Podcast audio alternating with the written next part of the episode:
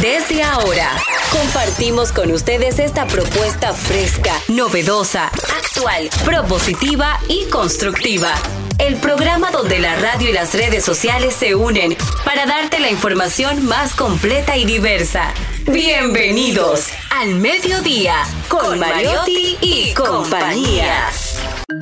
Al mediodía, al mediodía, al mediodía Mariotti compañía. Al mediodía, al mediodía, al mediodía con Mariotti compañía. Si tú quieres disfrutar de foros alternativos y de tuiteros rankeados, este programa es tu amigo. Tu revista meridiana para el talento una vía, para radio y redes variadas y con la canción del día. Al mediodía, al mediodía, al mediodía con Mario y compañía. Al mediodía, al mediodía, al mediodía con Mario y compañía. Si tú quieres disfrutar de página para izquierda, en la calle y el hogar, por eso no te lo pierdas. Para que hablemos un poco de salud y nutrición. Vamos allí camino propio de moda y decoración. Al mediodía, al mediodía, al mediodía con Mario y compañía. Al mediodía, al mediodía, al mediodía con Mario y compañía para que hablemos aquí de la educación vial. Siete preguntas y un chin, los pioneros y algo más. Que hablemos de derecho, de inmobiliaria y también de entretenimientos, deportes y la torre de Babel. Al mediodía, al mediodía, al mediodía. con- Hola, mediodía, saludos, mediodía, sean todos bienvenidos en este lunes cimarrón al mediodía con Mariotti y compañía, donde ponemos alas a las palabras para llegar hasta ustedes con información sin sufrición y diversidad divertida. Un servidor que les habla, Charlie Mariotti Paz, feliz, agradecido como siempre de estar con todos ustedes, de que nos premien con su sintonía. Hoy quiero agradecerles más que siempre por ser ese motor que nos mueve, ese, ese aliciente, ¿verdad? Para los mediodías nuestros, que nos hace sentir un poquito mejor. Está con nosotros directamente desde la provincia Esmeralda y Olímpica de la Patria, Jenny Aquino. Muy buenas tardes, señores. Gracias por estar ahí. Arrancamos esta semana celebrando. ¿Le dieron ustedes sus reyes? Porque los reyes supuestamente eran ayer. Me perdieron, parece. Ah, los míos como No que se marearon. Los míos no, no llegaron en tu casa. Bueno. Pero sí salimos, estuvimos por diferentes demarcaciones, diferentes municipios, eh, también aquí en el Distrito Nacional, entregando felicidad, en una ruta de la felicidad, Ay. tratando de llevar a niños que no tienen la oportunidad de acceder a un juguete, llevándole un poquito de la alegría de estas fechas. De Llevando verdad que plástico. Tiene que ser una de las fechas más hermosas y tiene que ser el sentimiento más bonito cuando tú le das felicidad a un niño que entiende que no, que no le tocaba un juguete ese día. Así que siempre hago la exhortación a todo el que tiene la oportunidad de que no solamente le dé a los de él, como decía Jesús el viernes, ahí está la vieja Belén, el que tuvo la oportunidad el sábado, el viernes, el lunes de entregarle algo a sus hijos, a sus sobrinos, que aproveche la próxima semana y también le lleve algo a ese niño que él, que él cree que puede agradar. Ay, sí, que yo, yo que he estado en esa posición sé lo hermoso que es recibir un regalito cuando ya no lo esperas y, y, y ese hermoso gesto de dar, porque esos son los Reyes Magos, esa magia espectacular del poder compartir, el poder dar. Estamos en eso. Y también hoy se celebra Día Mundial de la Gente Peculiar. ¿Ustedes se sienten gente peculiar? ¿Tú? Ah, yo, no, porque yo no sé cómo tan estrafalaria. Tú eres Dice el así. peculio. Oye. ¿No te sientes un ser humano No, no, dice, bueno, un poquito, dice, es un Pero es que calificativo. hay, hay enfermedades que la gente padece y hay enfermedades que todo el mundo las padece, menos el que la tiene. Sí, Entonces a veces pasa eso. pero oye, es un calificativo que le pone a la persona cuando sus pensamientos y sus actos son bastante diferentes a lo común. Yo no soy así, o sea, soy muy común. Dice, ¿Tú que sí? Es cierto que todos somos diferentes, pero hay personas que marcan la diferencia y resaltan en su forma de ser, pensar, sentir y actuar. Quizás sea un poco extravagantes o quizás la peculiaridad la lleven por dentro, pero lo cierto es que estas personas suelen ser la diana de todo tipo de críticas sin motivo. Por eso yo como no me critican, bueno, a lo mejor es que no me lo dicen de frente. Exacto. Cada persona bien. tiene sus razones y su historia vital. Así que para las personas peculiares, ¿qué tú encuentras conmigo peculiar? ¿Qué no? Uno que es bastante peculiar, Cristian Morel. Muy buenas tardes a todos los que nos acompañan en este lumar de la semana, porque lo siento lunes, lo siento miércoles, ya uno ni sabe cuándo va a acabar diciembre. Estaba en un lugar hace un momento y veía que quitaban el arbolito y le decía que no lo quitaran aún, que el fin de semana próximo también es día de fiesta, es, es fin de semana largo. marzo que se tiene que quitar el arbolito. No, Después no, del no, cumpleaños de como- Sánchez. Como vamos, hay que ponerle una careta y celebrar el carnaval a, a los... No, a los pero mi mamá sí resolvió eso rápido. Una funda negra. Sí, porque mi mamá se cansó como de guardarlo. Y Imagino le que tú puso no una- pudiste ayudarla porque tú No, que, por su casa. que le ¿Qué dato? ¿Qué? ¿Y ese dato? Pero lo que sí quiero decir, Darian, antes de que entremos contigo, es que para mí este, este Día de Reyes Magos tuvo una significancia especial. Además de la ruta de la felicidad que es, exhortaba el señor Mariotti, que la realizamos por todo el Distrito Nacional, tuve la oportunidad de hacer una dinámica muy bonita con mi hijo y era enseñarle a sacar juguetes para donarles y llevárselos, me acompañó en la ruta, a niños que no tenían la posibilidad de recibir juguetes por la porque los reyes no podían llegar hasta ahí porque Las calles son cortitas, Porque son las entre calles son más- estrechas. Cristian, sí, porque son lo estrechas. poderoso no es darle regalo, es la, el, el significado que tiene peso para un niño. Así eso es lo que la gente no ve eso. Así es. y óyeme, con la dinámica con mi hijo, al principio él no quería ese, Regalar su juguete. su- regalar sus juguetes, decía, son Ya. míos, papá, no. Yo le decía, pero solo un poquito y le comencé a enseñar fotos de actividades anteriores de niños. Yo, mira, son niños que su- a su casa los reyes no pueden entrar porque ellos son muchos y no, No, y caben. que se le pinchan la goma. Y comenzó por a sacar él mismo muñecos, carros, que al final uno tiene en abundancia eh, y no es necesario y no lo necesitamos. Y él no juega con todos No, esos ni lo miran. Ni los mira. Ya. Pero de verdad me sentí muy bien con esa tradición que, que apenas inicia, primera vez que lo hago con mi hijo. Y pretendo exhortarle a ustedes que también lo hagan porque yo lo haré durante todo el tiempo que pueda. Así es, excelente esa nueva tradición, señor Morel. Espero poder implementarla también cuando me toque. Y a continuación, uno que está con nosotros que es bastante peculiar, pero que además de eso tiene un gran peculio. ¿eh? Él es Darían Sí. Vargas, Económico, rico. para que lo Lejos. sepa. Yo estoy contento, yo estoy feliz porque vivo en una sociedad que comenzó el transporte escolar. Si yo espero que así como llevaron personas en un vehículo, yo espero que el conocimiento se lo lleven también en el vehículo, que no lo dejen en el camino. Yo siempre voy a apostar a la educación, porque esa es la única manera que tiene mi país de ser diferente.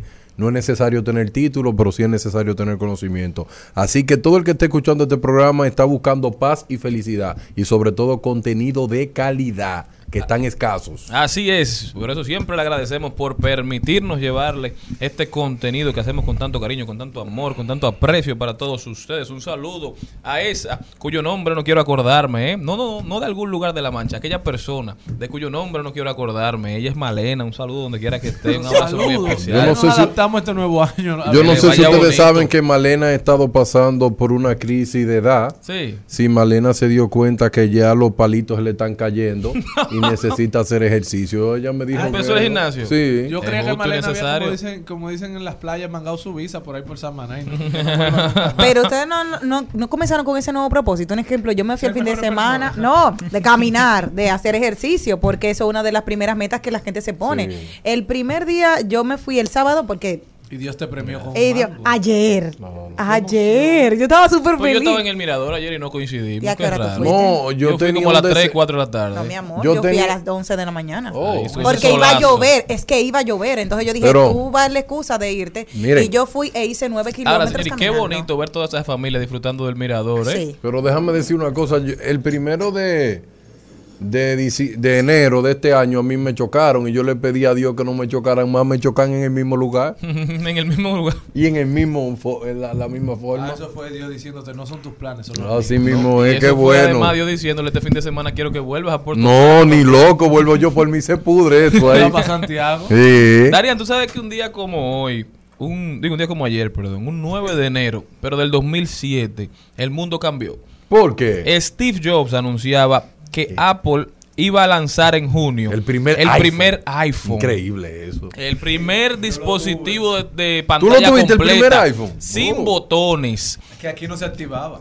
No. Yo recuerdo cuando yo Tricón. primero lo tenía un amigo mío Tricón. Yo lo llevaba al colegio para lujear. para calculadora y cosas. Y anotar contactos de gente que no tenía número, gente de la casa, el número de la casa. la- Era para privarlo al ¿Es final, verdad? para- claro, para que lo Yo vieran. lo- Pero lo- ¿tú te acuerdas? Vamos, a, vamos a irnos al 2007. En el 2007 estaban de moda todavía los celulares con cámara, que eso era un escándalo. Usted, Yo llegaba, no- con, usted llegaba con un Sanyo Oh. que se abría y tenía una camarita Los que no se veía usted, celulares usted se veía. Y el que, y yo no recuerdo la marca, es Sony Ericsson, que tú le hacías pan. Sí, ese abría, Wow. eso era una. Mira un lo que era comeo. ¿Cuál Nokia fue- todavía. cuál fue tu primer RIM, celular? Los fabricantes de BlackBerry, Motorola, Palm. Ah, So- y Sony sí, Ericsson, que tenía los W, algo que eran con música. Sí. Y viene el iPhone a, a ¿Y tú te acuerdas que la gente en el todo esto. 2007 compraba Ringstone de Claro, Orange, y que para cuando lo llamara sacaban esa, pero No, qué ridículo. Que antes la gente le pagaba, claro, le pagaba, bueno, en ese tiempo era Verizon, creo. Antes la gente le pagaba a la compañía telefónica para que te diera un ringtone. Y ahora Sí. la gente paga para que el teléfono no suene. Increíble. Sí. eso. A mí me gustaba mucho uno que decía tin, tin, tin, tin, tin, tin, tin, tin, tin. Mensaje, llamo Sí, mensaje. por eso no se Tú pagaba, Tienes eso- un mensaje, mensaje, mensaje. Tú tienes un mensaje. Ese era tu ya. Ah, Tú sabes que yo fui. Ya la gente lo cambió. Tú sabes que yo fui a Claro eh, el jueves, yo fui a Claro y me dijo, pero usted no usa su celular, la, la parte de llamada, todos esos minutos acumulados. ¿Y qué usted va a hacer? Señores, la gente teniendo minutos no te llama ni a palo directo No, ya. es una ofensa ya. Es una Pero, ofensa. señores, como es la transición mental de la gente, antes, al principio, quien te llamaba por WhatsApp, tú te Si tú molestabas. te molestabas. Mi enemigo a muerte le decía ratrero. Ratrero, llámame llámame ¿Cómo hace normal. eso? ¿Cómo estás loco. Ahora Ahora- no. Ahora a mí no me gusta que me llamen normal. Exacto. verdad. Por Toda WhatsApp. la conversación de uno. Toda la conversación de uno s- se convive por WhatsApp ah, en estos momentos. Así es. Peque. Tú sabes que WhatsApp también ofrece moda- modalidades más seguras. La gente Sí, se ha sí, creído sí, eso, la doble encriptación. Entonces al final cada quien anda cuidando No, y oye otra cosa, que tú no puedes andar con ningún con minutos, pero tiene un paquetico y te y le tira a una gente así. Pero tú sabes que hay una conversación muy interesante, Darían, y qué bueno que tú estás aquí, Cristian, que también es un, un usuario de, de los minutos todavía. De que el teléfono, estos aparatos, estas mini computadoras que nosotros tenemos en, en el bolsillo, deben cambiarle el nombre, que ya no deben llamarse teléfono. Porque los nombres juegan un papel muy importante en cómo interactuamos con la cosa y en cómo nos las venden. Entonces, es. por ejemplo, los las compañías telefónicas te están vendiendo los planes telefónicos todavía y te venden como que es algo importante los minutos. Pero cada vez menos la gente que usa minutos para, para llamar. es más Cada vez importante más los minutos lo- que te la quedan cantidad de gigas de internet la que tú data, tengas. entonces te Sí. hacen un paquete de que, que si yo cuántos minutos y entonces que si yo cuántos gigas, pero te dan menos gigas de lo que tú vas a necesitar para promover que tú vuelvas y compres. Entonces, quítenme todos los minutos y denme más data por el mío, la misma cantidad de dinero, porque ya esto no es un teléfono, ya yo no llamo con esto, Pero esto es una computadora. estatus. Es una cosa de estatus. Tú llamas al, al WhatsApp, pero si tú tienes dinero, un ejemplo, tú quieres llamar a alguien importante, llámalo directamente. No, lo Jenny, llames. No, que eh, eso te cambió ya, el paradigma no, cambió. Jenny cambió, el paradigma es llamarte por WhatsApp, eso es lo que te da estatus. Porque minutos tiene cualquiera, ¿quién es que anda llamando? Es data lo que se está acabando. se. No, y un- el que me manda un SMS a mí lo mando diablo. a muerte. Yo sí, yo le digo, usted es un perro. ¿Cuál fue tu- Eso es usted. ¿Cuál fue tu primer celular? Señores, mi primer celular fue un Nokia pequeño, era pequeño y era de a color ya, pero era pequeño, un azulito que tenía los bordes azul ¿En más qué año tú lo tuviste? Ah, yo tuve. Yo no recuerdo. El mío fue un startup. Ay, Un negro, negro. No, era. heredado, heredado, porque eso no se lo compraba Heredado, fue eso. mi mamá, me lo heredaba era. Sí. 16 mil pesos. Mi mamá Claro, como- Es un guayayero. Cuando la tecnología iba subiendo, que tu papá compraba el nuevo, Sí. bueno, te daba ese porque no sabían qué hacer con los yo celulares tampoco. Te puedo decir que fui un afortunado de la tecnología porque siempre mi papá vivía afuera Te mandaba. y en dólares no era tanto, parece en ese tiempo. Entonces, sus regalos siempre eran el celular que yo Tecnología. quería. Y otra cosa, esos celulares. Pero con el StarTAC no me pasó. El porque mío- cuando fuimos a cotizar, el, no, el B60, Cu- El starter me lo Ese fue mi mamá. famoso, el ¿El B60. B60 o el B3? Fue un- el B3, el B3 fue un B3 palo. finito, el el finito, finito, no, Yo hablo del B60. Ok. Señores, Sí. el mío, El mi B3 fue el que, el que salió en rosado después, salió Sí, en varios exacto. amarillo, rosado. Ese lo tuvo mi hermana. El primer B3. con- Un dinero costaba eso. Sí. Pero El yo sé que el B60 costaba 16 mil y pico de pesos, que era una locura en Pues- ese momento ¿Tú y que para un celular para uno. En el mío fue en el año 2005 porque en ese año me iba a graduar de la universidad y ya yo trabajaba y lo había ahorrado para comprarme un B66 usado, que no que en 2005. Y en esa época se pedían tarjetas Yo tenía- comunicadas. Ponme una tarjeta. Sí. ¿Eh? ¿Y tú sabes cuánto cuesta ahora el celular ese que yo amaba? ¿Cuál? 2.757 pesos. Mira, caro está, Motorola es lo único que hace B66. ya. O- otra ventaja, que un celular startup te dura una semana cargado. Una semana cargado. Y lo No lindo había era que tú, tú querías hablar con los amiguitos y tú tenías que darles tres veces a una tecla. Oigan ustedes, generación Z y Centennial, tres veces a una tecla para poner una letra. Eso es increíble. ¿Eh? Uno a uno, sí. Así fue que empezaron Para mandar palabras. Para mandar un SMS. Yo Señores, y los play de esos tiempos, ese juego del Nokia de la culebrita, No, uno eh, podía el- pasar. El mejor. Snake, ¿verdad? El que te daba un empujón, tú con la culebrita ya larga, tú te matabas con sí, esa eso gente. es verdad, es verdad. Señores, Mira, bueno Morel perdió mucho recordar. tiempo en su vida. Sí, sí, sí. Todavía sigue perdiendo. Recordar es vivir, señores. Díganos ustedes a través de las redes cuáles eran sus celulares preferidos, cuál era su celular deseado, cuál fue ese que nunca tuvieron. Yo todavía estoy pensando en comprar un B3. Vámonos. Al mediodía, al mediodía,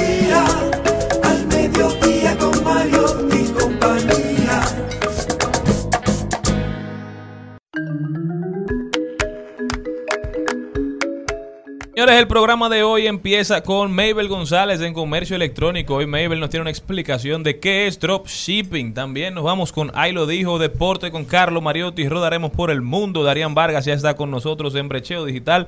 Nos va a hablar un poquito de la relación entre la familia y la tecnología y cómo crear un balance adecuado. Página para la izquierda, el libro de hoy se llama se tiene que morir mucha gente de Victoria Martín de la Cova, una novela de Victoria Martín que narra la desvergüenza e ironía de la historia de cuatro amigas que tendrán que enfrentarse a una vida que no es la vida que esperaban. Cualquier, cualquier parecido con la realidad es pura coincidencia. También Rodaremos por el mundo las principales tendencias en las redes sociales. Salud y bienestar con la doctora Angie Santana Fernández. Noticia que le causa mucha felicidad a Adrián Vargas, mucha dopamina. Para que sepa. Y estará con nosotros también Savioli Castillo, y es mentor en negocios, y nos va a estar hablando un poquito de los principales retos a los que se enfrentan los emprendedores y cómo hacerles frente. Señores, este es su programa preferido que acaba de empezar. No se me muevan de ahí. Al mediodía,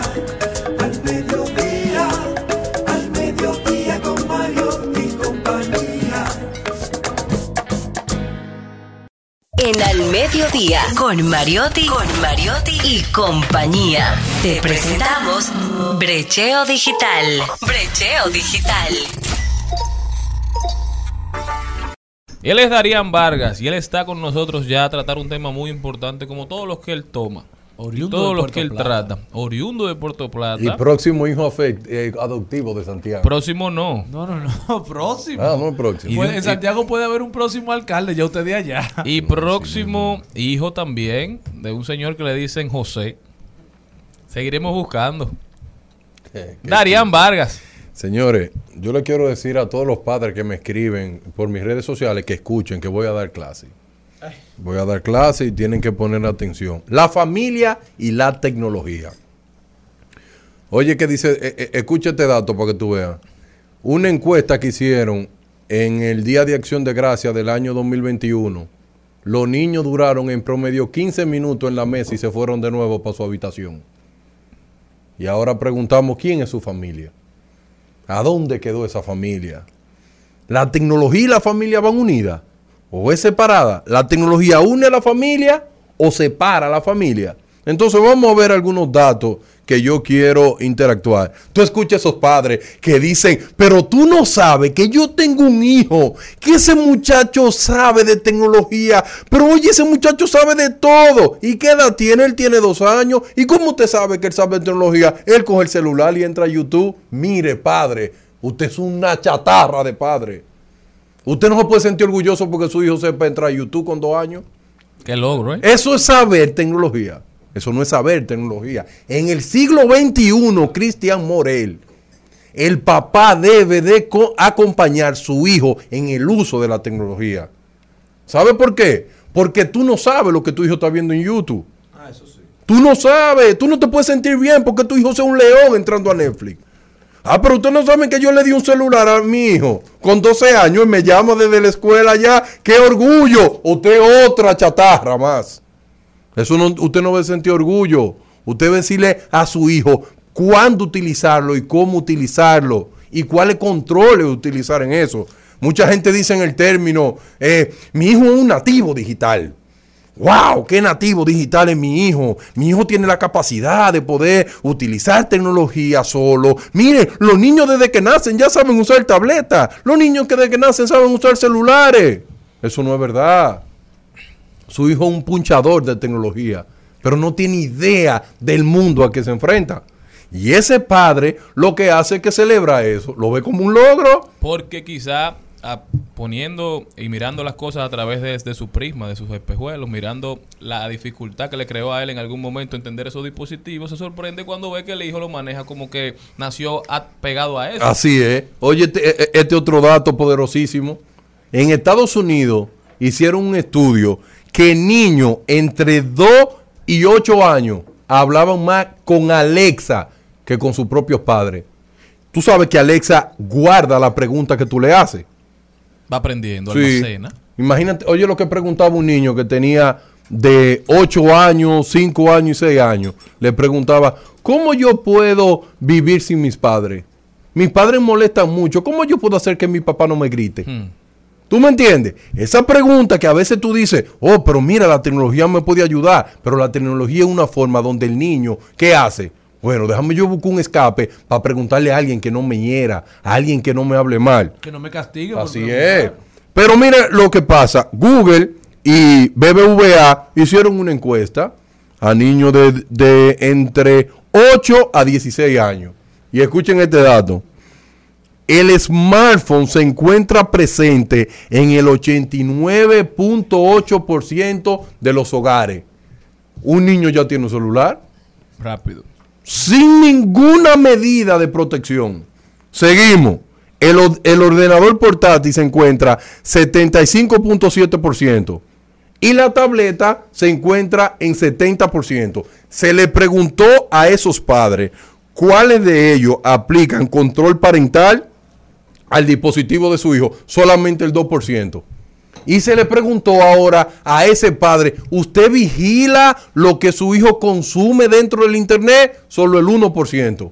Y ahora tú me preguntas a mí, di que no, porque mi hijo es un malcriado, porque mi hijo se porta mal, mi hijo tiene ahora nuevas características que yo no sé dónde la aprendió. ¿Cómo que tú no sabes dónde la aprendió? En el dispositivo que tú le diste, que no te ocupaste de usarlo con él. No es comprárselo y dárselo, es utilizarlo con él. Otra cosa, que los niños no son estúpidos, los de esta era.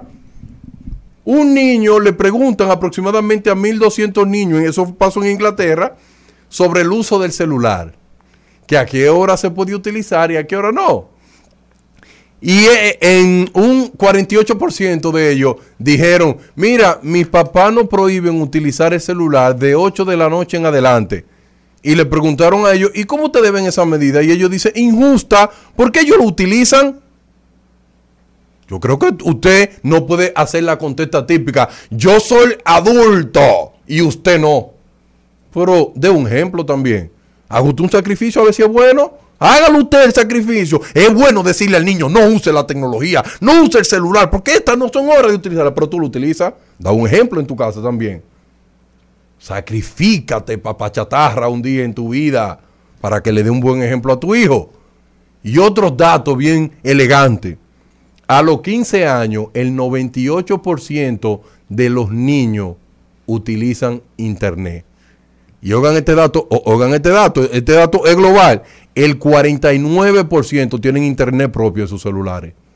Vayan a un colegio de ricos, Jenny, para que tú veas que todo el mundo tiene internet ya en su celular propio. Y hacen lo que quieran en su celular, menores de edad. Yo no, no es que yo estoy diciendo que no estoy de acuerdo que ellos puedan tener internet, ellos lo pueden tener, pero hay que supervisarlo, hay que supervisarlo. Entonces yo le quiero dar algunos consejos a los padres para que manejen esto. Sé el mejor ejemplo para tu hijo en el uso de la tecnología. Mira, muchacho, yo no quiero que tú escuches mucho Spotify, pero tú duraste 44 mil minutos escuchándolo. Y subiste todo lo que oíste. Y subiste todo lo que escuchaste. Ser el mejor ejemplo. No demonice la tecnología. Ay, que eso es malo. Utilizarlo mucho es malo. Eso va a poner el niño mío bruto, lo va a aislar. ¿Y tú qué estás haciendo con eso? Tú no estás haciendo nada. Solamente lo critica. No sale de TikTok. Elige contenidos apropiados a la edad de tu hijo. Dile qué página entrar, muéstrale cómo entrar, dile dónde utilizar ese tiempo y mientras él va creciendo, dale más opciones. Por favor, dedícate a eso. Tú tienes que saber qué tipo de tecnología que utiliza tu hijo. Ah, yo le compré un Xbox a mi hijo y le compré un PlayStation.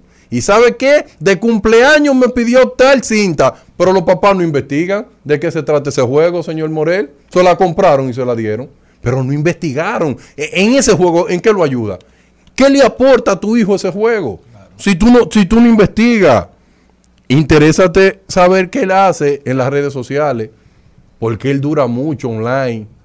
Ah, no, porque tú no puedes perseguir a tu hijo. Y cuando él carga preso, eres tú que vas a tener que ir a ayudarlo.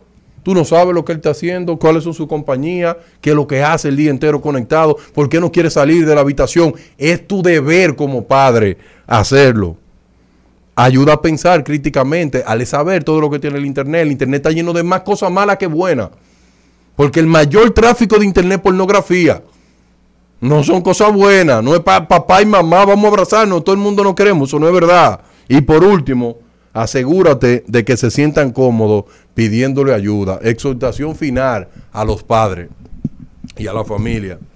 Si tú eres de los padres que para hacer feliz a tus hijos le compras siempre el último celular, la última tableta, le compra suscripción en internet de la última plataforma para que él se divierta, para que él tenga opciones de libertad. Yo no quiero ese muchacho que me esté saliendo mucho a la calle. Yo prefiero tenerlo aquí adentro de la casa y que él tenga todas estas opciones digital y que haga lo que él quiera. ¿Tú sabes lo que tú eres? Tú eres el infierno de tu hijo. Porque lo está llevando, tú sabes que a vivir una vida aislada, sola y no ve los matices se refugian en Google, en Instagram, en YouTube y en TikTok. Y esas son su vida. Como dijo el gran Byung-Chul en el siglo XXI tu imagen es tu orgullo y tu celular es tu templo. Y los likes que te dan son tu amén. Y mientras los padres se ocupen más por darle opción tecnológica a sus hijos y no darle la característica que ellos necesitan para sobrevivir en esta era, viviremos cada vez en una familia más apartada y sin amor. Así que adiós.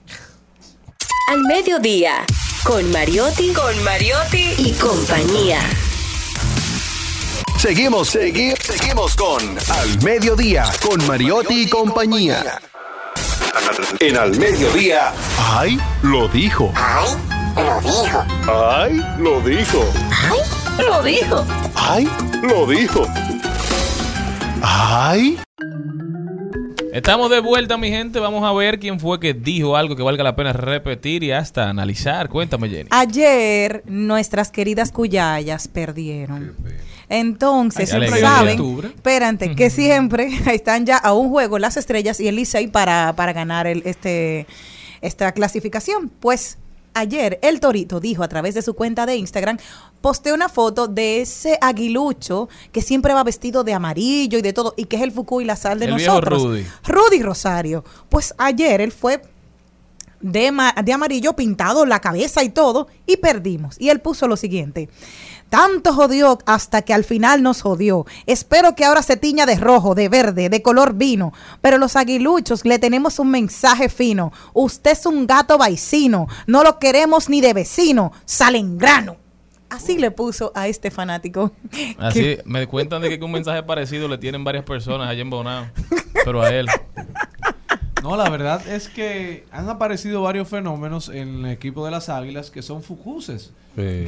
Que, van vestidos de amarillo completo. Y y las. Águilas siempre pierden cuando aparecen esos personajes. Que no sé si es que son de otro equipo y van a... Y hacer que le dijeron a él, ve, vístete de azul, lo importante es que tú vayas de azul. Entonces, la vez que él fue de azul, perdió el liceo y entonces Pero estaban al contentos. querido amigo El Torito, que lo único bueno que tiene son sus canciones, le decimos que tranquilo, que siempre hay otro octubre y que hay otros equipos y otros partidos que merecen ser, ser analizados. Aparentemente todo pinta que la final de este año será Estrellas Orientales y Tigres, Tigres del del Su Licey. equipo, su ¿eh? equipo. Sepa. 44 años desde que se dé esa final. Vamos a disfrutarlo. Por, por fin Charlie podrá ir a una final con la gorra real de su equipo. Así es, a ¿Cuánto disfrutar. tiempo- No, yo gané en el 2018 Claro. también, profesor. Yo gané antes que usted. El Licey ganó en el 2016, la última vez que ganó, ¿eh? Y nosotros ¿qué ganamos qué? La final. La Tú final. no ibas a los juegos porque tú nunca pensaste que iban a Bueno, ganar. no iba, pero como quiera lo a veía. Señores, que también lo dijo fue el director del Intran, don Hugo Veras, que dijo que están trabajando en una resolución para prohibir que dos personas circulen en motor entre las 11 pm y las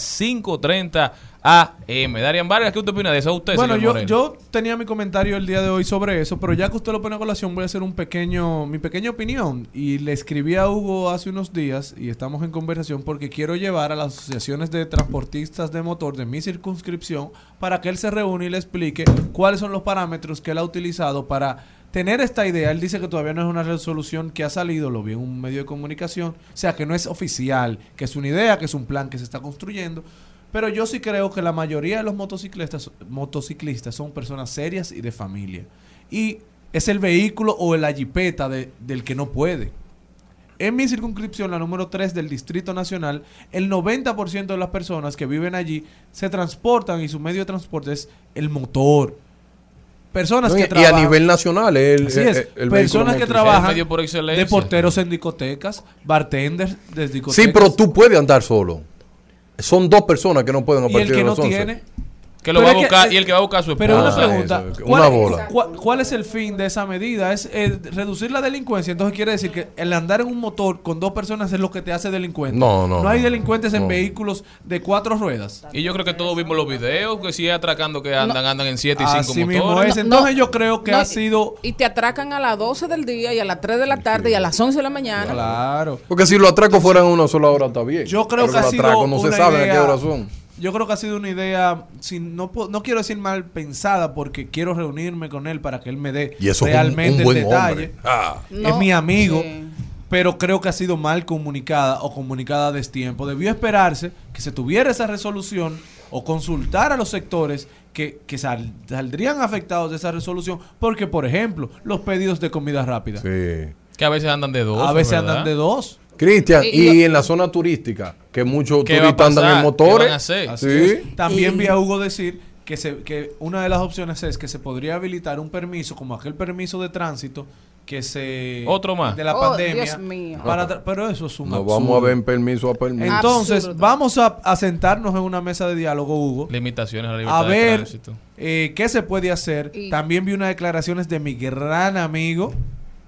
Eh, Dari Terrero. Dari, Dari Terrero le dio un boche a una se joven. fajó con Ey, Gaby de Sangre, ¿qué lo veo desafortunado un- también. le dio un mío, boche. hermano mío, Dari, es ¿eh? hermano mío No, también, él pero él la verdad de ser dicha. Él es hermano de todos, pero... Fue eh, desafortunado, es una dama, es una comunicadora al igual que él. Entonces no veo la necesidad de ofenderla, llamarla, eh, bueno, como la llamó la gente Exacto, que lo no lo busque. repitas. Pero no me parece unas palabras de Dari, creo que debió ser sacado de contexto, estoy casi seguro, porque no es su accionar, no es, su- no es su forma de manejo, no es, nunca ha sido su accionar denigrar, y creo que él debe tener una explicación a eso. Yo quiero a- aportar, yéndome a- al comentario que hizo Charlene, yo estaba también, eh, o sea, estoy en esa misma tesitura.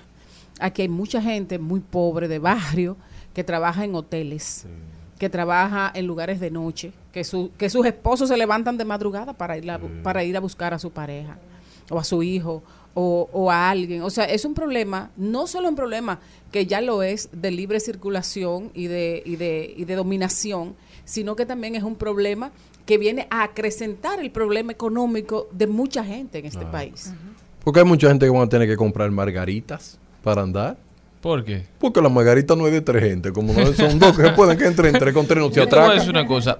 Últimamente la- lo- el Estado el gobierno de este país, está utilizando medidas de coerción de libertades fundamentales para enfrentar algún comportamiento que no se desea. Y eso no es lo correcto. Usted no puede coercionar al que lo está haciendo bien, porque hay dos o tres eh, que lo están haciendo mal. Usted tiene que buscar lo que lo están haciendo mal, crear las condiciones para que se siga haciendo bien. Además, esa ley de que no vayan dos motoristas, dos personas en un motor a- se- después de una hora, no es la primera vez que se quiere hacer. Aquí eso yo recuerdo que en el 2009 ya se estaba hablando de eso. Eso se, se hizo este año en el 2022 en Perú, se hizo también en Ecuador, y eso no da resultados. Eso dio resultado en Colombia, una época donde estaban matando gente. que Porque mataban, que eran andaban en un sicarios, un sistema de transporte, porque para tú tomar Público. medidas drásticas tienes que tener soluciones drásticas. Si hubiera un sistema de transporte público donde la gente pudiera a cualquier hora El metro acceder- hasta las 10, ¿no? Exacto. Entonces yo te puedo decir uno por persona. Y no hay guagua de alimentación Y para ya, entonces después los otros usan transporte público, que está ahí habilitado y a buen precio, pero así no. Porque las sociedades se encargan de derogar ellas mismas las leyes que no son aplicables.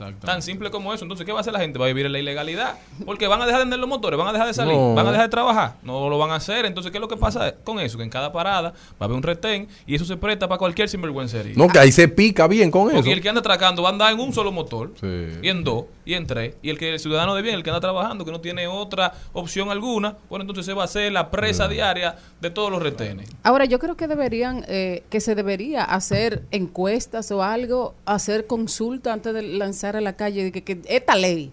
Exactamente. O sea, Antes de aplicar cualquier política pública. cualquier política pública que va a afectar tanto a la sociedad debería ser eh, presentada antes, debería ser evaluada, confirmada, cuál va a ser la reacción. Porque no podemos estar cada rato presentando algo para después, de, ah, dije, de- donde dije digo, digo Diego. Ay, no, nosotros, nada más tenemos una canción.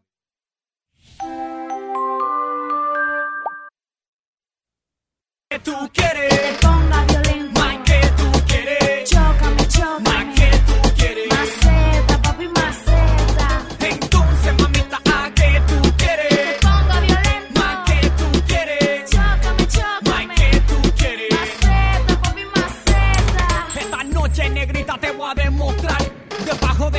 quién es Superman y quiénes son los que la montan. No dominicano, bachata for life, no dominicano. Right. El Al Mediodía dice presente. Dice presente el músculo y la mente. El músculo y la mente.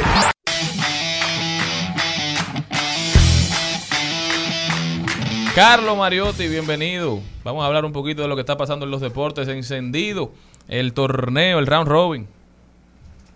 Buenas tardes, buenas tardes a todo el equipo, a toda la audiencia del mediodía. Así mismo es, arrancamos hablando del IDOM, en donde en el día de ayer los liceístas vencieron de manera abusiva a las Águilas Cibaeñas de Jenny Aquino, una victoria de 12 carreras por 5. Las estrellas de igual manera vencieron 5 por 2 a los campeones defensores, lo que deja solo tres fechas pendientes en caso de las que las Águilas venzan a las estrellas o los gigantes venzan a los Tigres en el juego del día de mañana mientras que la tabla viene liderada por Licey Estrellas con nueve victorias y seis derrotas, Águilas y Gigantes empate en la segunda posición seis por nueve, mientras que mañana de ganar el Licey y de ganar las Estrellas, se acaba mañana el round robin y pasamos a las finales o a la final entre Tigres y Estrellas, dejando para octubre a las Águilas Ibaeñas y a los Gigantes que se estarían uniendo a los Toros y a los Leones. De igual manera, en estos días hizo un ranking internacional de las cinco ligas más competitivas del mundo, en donde no fue una sorpresa la liga que salió número uno, que fue la MLB, Major League Baseball, con su liga de profesionales. La liga que quedó en segundo lugar fue la Liga de Japón. Y en la tercera posición, como la tercera más competitiva, sale IDOM, la Liga de Béisbol Invernal Dominicano, mientras que en la cuarta posición llega la división AAA de grandes ligas y en la quinta posición la Liga de Corea. Mientras que en el fútbol europeo y en el mundo del fútbol tenemos que Gareth Bale, el número 11, emblemático jugador de, de Gales, de lo del Real Madrid y recientemente del club de MLS de Los Ángeles, anunció su retiro del fútbol de clubes y del fútbol internacional. Con 33 años de edad, 665 partidos jugados, 226 goles, 161 asistencias, tres copas y campeonatos de la Liga de España, una Copa del Rey, una Supercopa de España, cinco Champions League, tres Supercopas Europeas, tres Copas del Mundo de Clubes y una Copa de la MLS. Gareth Bale se retira de manera oficial del mundo del fútbol. mientras que otro que anunció su retiro, pero solamente del fútbol internacional, fue el capitán de la selección francesa, Hugo Lloris, luego de haber jugado 145 partidos, 121 partidos como capitán, campeón del mundo en el 2018 y ganador de la Liga de Naciones con Francia en el 2021. Se retira de su International Duties luego de haber jugado la Copa Mundial, que en la final que ganó Argentina a Francia, se retira ya de este equipo internacional.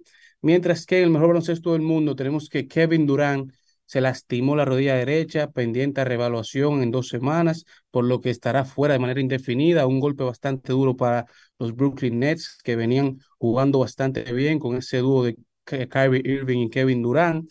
Mientras que los Phoenix Suns son el único equipo que no encesta o no ha llegado a encestar 100 puntos en ningún partido en lo que lleva la temporada 2022-2023.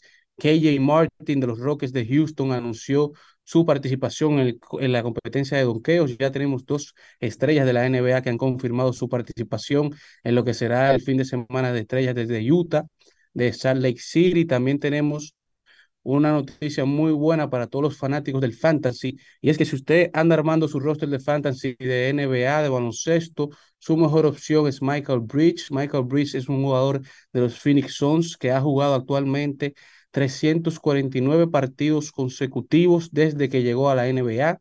Nunca se perdió un partido en lo que tú estuvo en la NCAA jugando en el college y no se ha perdido un solo partido en lo que lleva jugando en la liga profesional de la NBA. Un ejemplo bastante, bastante consistente y claro de lo que es salud, a diferencia de Zion Williamson, por lo que sería de mucho, mucho, mucho plus para su roster de fantasy en caso de que esté armando uno o vaya a armar uno.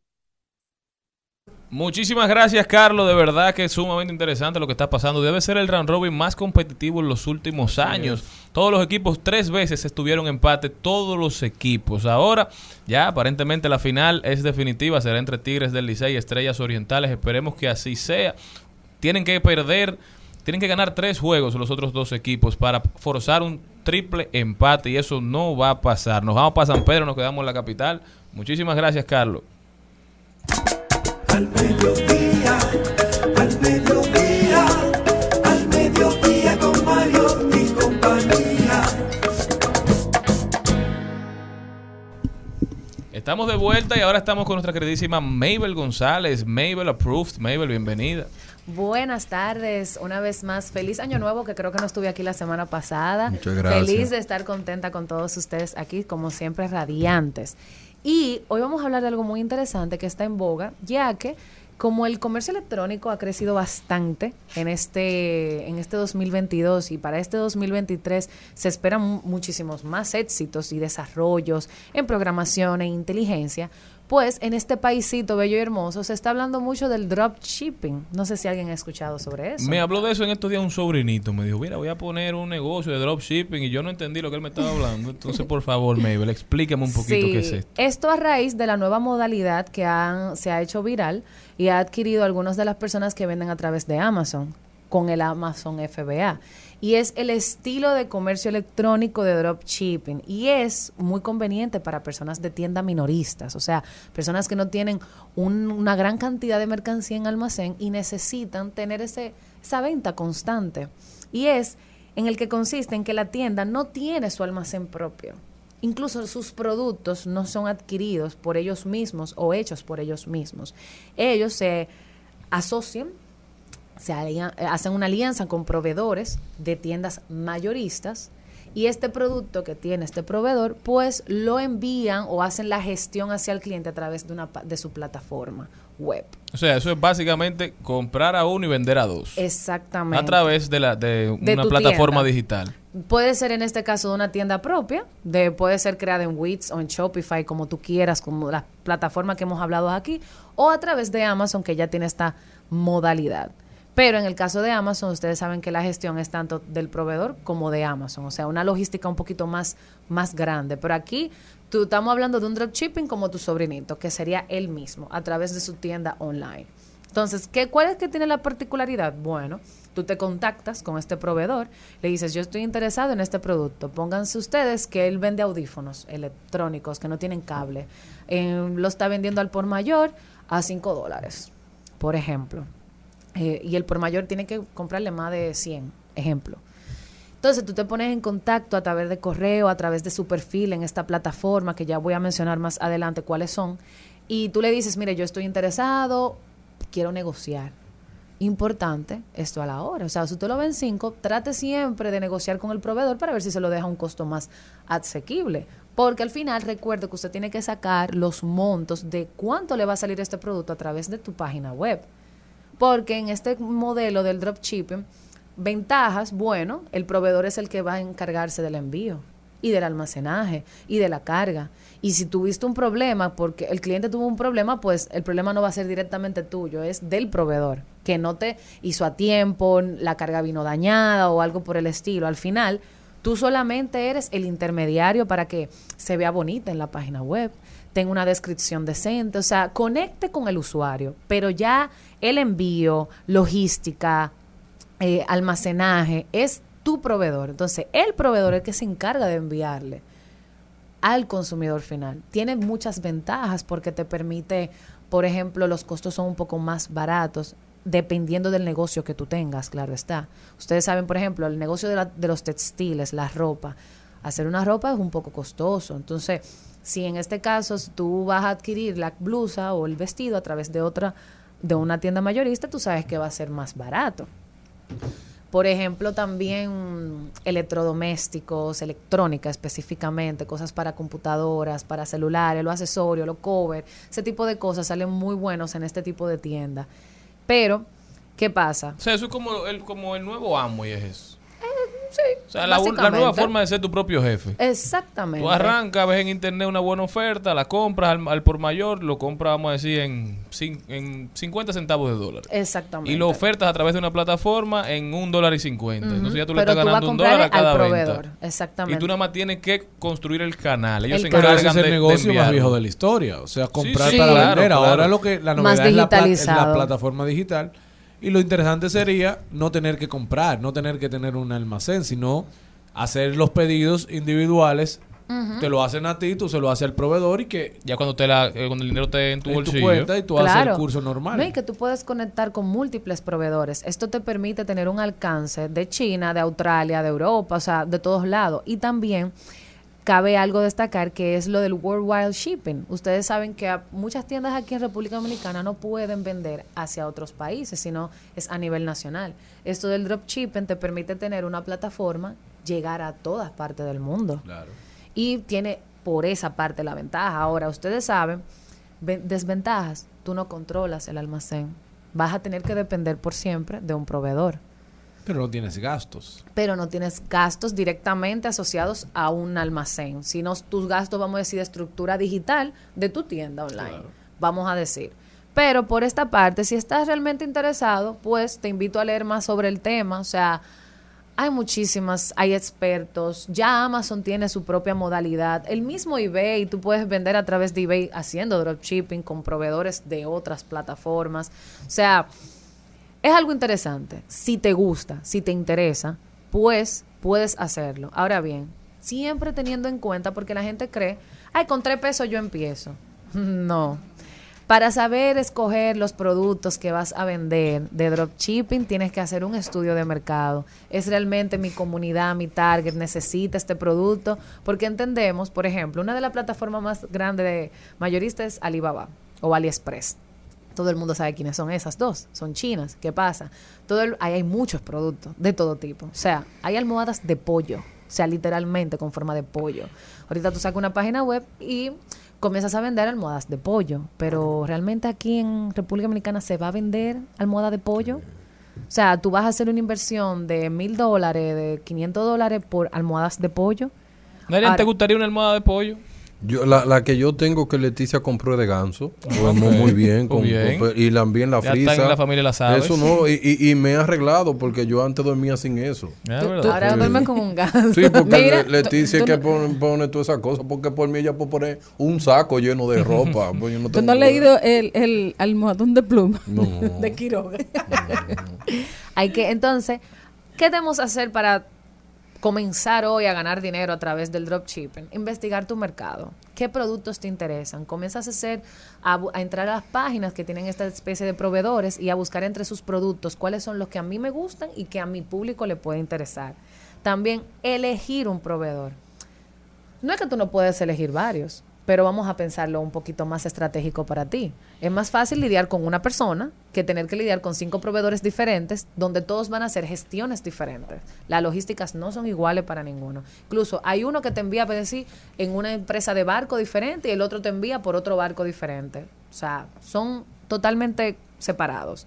Crear un sit- tu propio sitio web, si lo vas a hacer a través de de tu persona y elegir una plataforma, el hosting, el servidor, como hemos hablado aquí, que sea confiable.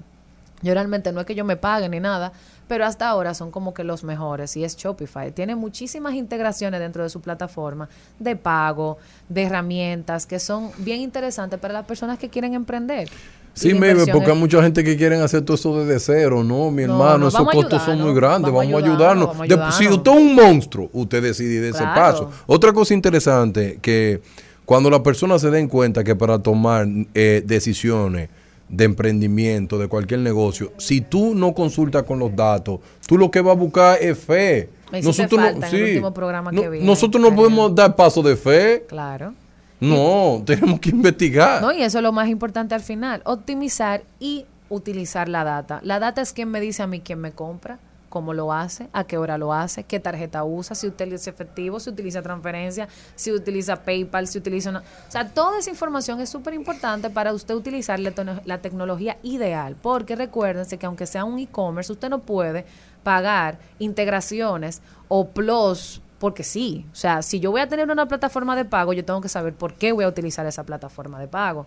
Y por último, cinco proveedores de dropshipping que usted puede hoy comenzar a investigar y ver qué productos ayudan. Bueno, AliExpress, Big Buy, Dealstream, Overlo y Bandy, Brandy. Yo realmente recomiendo AliExpress. Yo también, O sea, porque es el que he usado. es el que he conocido, que conozco personas que lo han utilizado y que es uno, no, no, no hay problema bueno, con es esa bueno, Es bueno, bueno. es bueno. Y como siempre, Mabel, una buena idea, una buena herramienta a utilizar cuando uno está pensando en emprender es empezar a desmontar cuáles son los posibles pro- problemas a los que tú te vas a enfrentar Claro. trayendo tal producto, pros, qué, cuáles son, qué es lo malo, tiene posibles clientes, no tiene, te gusta a ti solamente o le gusta a los demás, porque al final uno de, las, de los momentos en que el ser humano es más irracional es cuando quiere creer algo. Entonces, que usted puede tener una idea bien preconcebida en su cabeza, pero si usted no demuestra que esa idea es aplicable, entonces usted está soñando, como dice Darían Vargas. Usted tiene entonces que buscar data, equipararla, ver realmente si eso es factible, porque tú puedes ser enfermo con las, con las almohadas de pollo, Pero, pero, posiblemente nada más te gusten a ti. para este país, eh, que es un, un país que estamos en desarrollo y cada quien, las personas buscan su propio crecimiento, es bueno pensar que este tipo de productos de dropshipping tienen que ser productos de alto almacenaje en almacén per se, en logística. Productos de primera ne- de necesidad, de necesidad constante, no que se te acabe hoy y el cliente pueda durar 10 meses sin él porque no le interesa, como la almohada de pollo, por ejemplo. Tú ves, están muy de moda estos videos virales de satisfacción en TikTok. Señores, la gente está buscando, enciendo cositas para limpiar el baño o, o- o cepillo para saber limpiar el baño porque uno me llega más fácil al inodoro o a una esquina. Eso es interesante porque las personas tienen que limpiar el baño todos los días. Maybe. Entonces, ¿por qué no vamos a pensar en este tipo de productos así? Maybe, y mientras más idiota tú crees que sea un dispositivo, es más necesario para Más la gente. necesario. Lo que pasa es que uno se pone a comparar con uno, pero eso, eso no es necesario para ti. Claro. Pero hay un, un reguero de gente que lo Yo necesita. caí en la moda y compré un limpiador de inodoro de estos que son como de goma. Eso llega a todas partes, señores. Es una y tú lo escándalo. limpia, lo deja, Oye. lo desinfecta tú mismo, porque el otro que era de hebras, de cepillo, señores, eso no duraba, un- eso tenía un tiempo de vida de máximo qué, 15, un mes No, y a en tu nivel de- casa. de salubridad, Y no eran, es- tú sabes.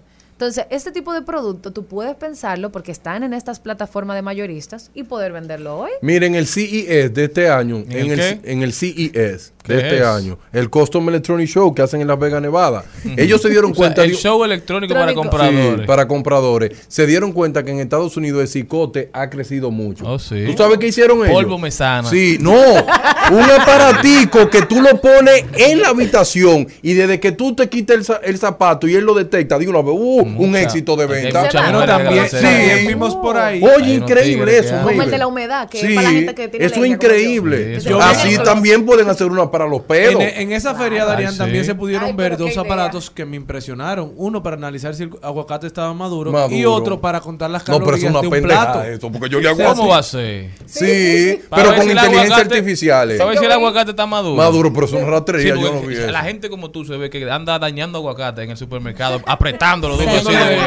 Para tú saber si un aguacate, para tú saber si un aguacate está bueno, Tú tienes que ir hablar. arriba y solamente tratar de despegar la cascarita. Si Entonces, se va fácil ya. Entonces uno ¿Te va al supermercado con su si Será, un aguacate Es Cristian.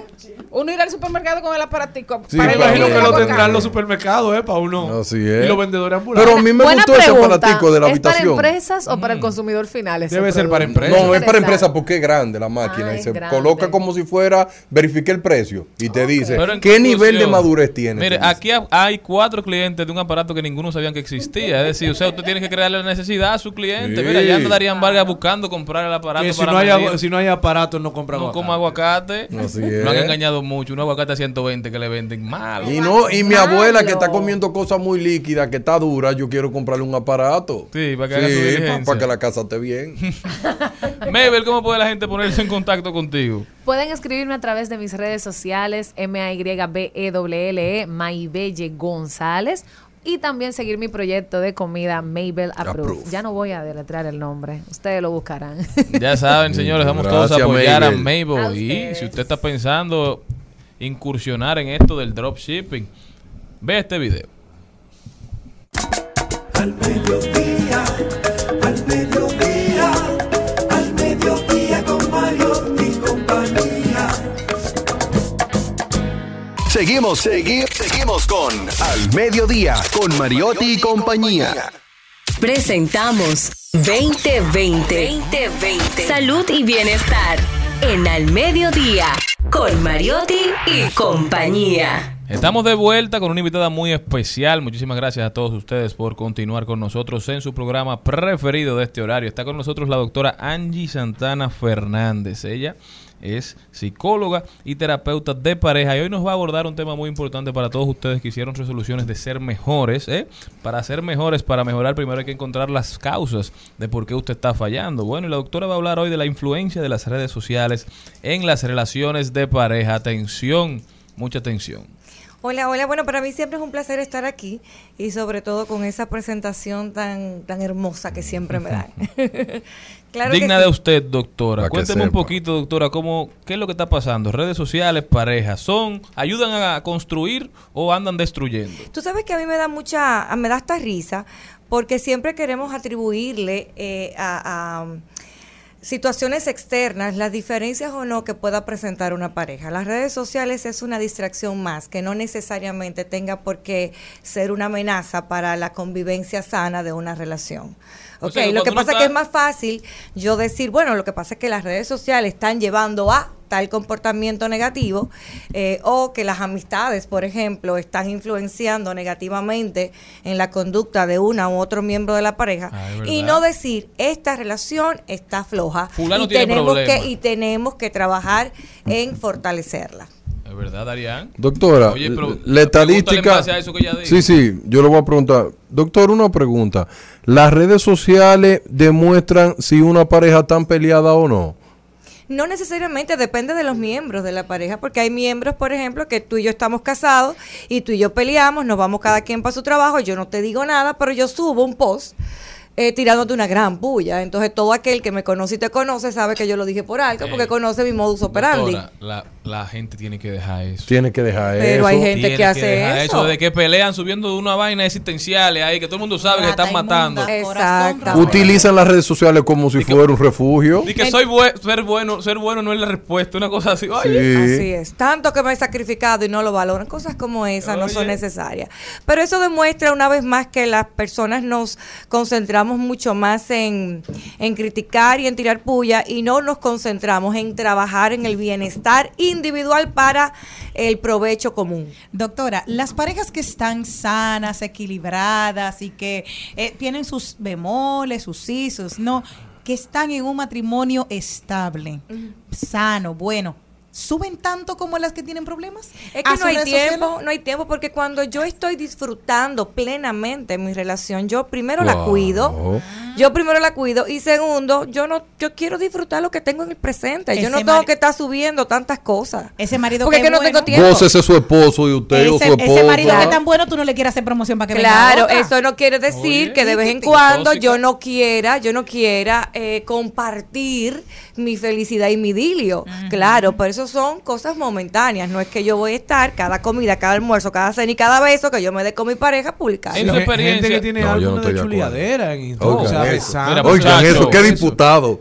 Qué No, diputado. pero esa es una realidad del mundo. Yo ¿Tú no ando escondiendo, eso? claro, no ando Es un escondiendo. Tú le diputado, like, diputado like. Usted le da like a la gente que se besa. Bueno, yo le doy like a todo el que suba lo que, lo que disfruta, pero lo veo como una manera burda de, de mostra- mostrar una relación. Mira, te voy a decir una cosa, cada quien es dueño de, de- de la manera como su vida procede, ¿verdad? Y dueño de sus redes sociales. Y cada quien entiende Ah, que esa es su su manera de, expresarse, de expresarse que lo hagan. Ahora, yo les puedo invitar a ustedes algo. A partir de hoy, comiencen a darle un seguimiento a esas parejas que exhiben de manera no correcta, a mi entender, aclaro, eh, su amor con Oye. Eso besaderas y demás. Y miren a ver qué tiempo dura esa relación. Qué Doctora, una pregunta, doctora. Usted que es una de las profesionales de su área, quizás más prominente de este país, sin temor a equivocarme. caramba. Es así, es así. Así es, doctora, Un así es. consultorio donde usted Y ve más mediática. muchísima gente diario, usted ve casi 100 pacientes al día, doctora, o al menos. Pero no dan las horas del día. Bueno, al mes, al mes.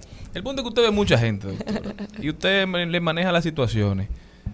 Las parejas que suben más fotos tienen más problemas que las parejas que suben menos fotos. Es que se cae de la mata. Eso no hay que hacer un estudio científico, sí ni a la NASA, ni nada de eso, ni buscar estadística. Es que si yo dedico tanto de mi tiempo, ¿verdad? En promulgar de manera excesiva mi felicidad con mi pareja, ¿qué tiempo le estoy dedicando a mi pareja? Ay, mamá. Eso quiere decir, señor Mariotti, que la relación suya es la mejor del país. La mejor. Y la del mía país. también, porque yo no ustedes no subo a nadie. nada. La tuya no hay. Pero la, la suya va bien también. Doctora, ah, bueno, vámonos a una pareja que en estos días estaba, todo el mundo especula que cuando están bien, cuando están mal, cual- cualquier problemita que puedan tener. Y es Camilo y Eva Luna. Han sido tan, han expuesto tanto Sí. a que, mire, ya está haciendo natilla. No nos han enseñado, bueno, sí, lo enseñaron una vez sentado en el inodoro. O sea, es que ya como que la intimidad de como el pueblo y luego dicen, no me comenten. Ahora decían, hay crisis en la pareja porque tienen tantos días que no publican y ella salió con un mensaje inmediatamente como, amo a mi esposo, qué bueno. Mentira, que a mí no me gusta esa cosa. Pero ese ese es el allante y el movimiento. Pero las parejas necesitan tanta exposición o aprobación del otro, entonces hay un problema adentro. Me encanta eso último que tú dijiste, tú lo preguntaste y respondiste. Si yo Ah, necesito, si tú necesitas tanta exposición de tu relación de pareja que es tuya, es porque tú estás tapando una situación real. Ahora, ¿qué pasa con el caso y las parejas como Camilo y Eva Luna? Hay un tema económico ahí. ¿Entiendes? O sea, ellos cobran por cada cosa que ellos suben y hacen y demás. O sea, ellos eh, pusieron por delante ciertos bienestares que no necesariamente es su privacidad. Y señores, aquí no estamos muy de acuerdo con el tema de, de- exponer la relación tanto, pero somos nosotros. Hay personas que entienden que eso no le afecta. Ahora, a largo plazo les va a afectar. Que ellos no se han dado cuenta es otra cosa. Darían, y el tema que a Darían siempre le llama mucho la atención el tema del Instagram y el uso o el mal uso, Sí. que a su entender le da mucha gente. Explícale un poquito a la doctora de eso. Mire, doctora, eso no me lo invento yo, sino los estudios que han hecho acá. El hombre típico dominicano, dominicano y de cualquier, pero yo me voy a concentrar en el dominicano, hace scrolling en Instagram, verificando a alguien que le genere dopamina. Ah, mira, le da like. ¿Verdad que sí? Sigue dando mucho like, mucho like. No habla todavía y después comienza a mandar oracioncita pecando de una vez. Pero el hombre dominicano tiende que cuando encuentra a alguien en Instagram no le gusta hablar en Instagram, lo mueve para WhatsApp. ¿Verdad que sí? Entonces, las estadísticas están diciendo que el hombre que se dedica a usar Instagram para dar like a mujeres aleatorias son hombres que tienen un alto potencial de ser infieles.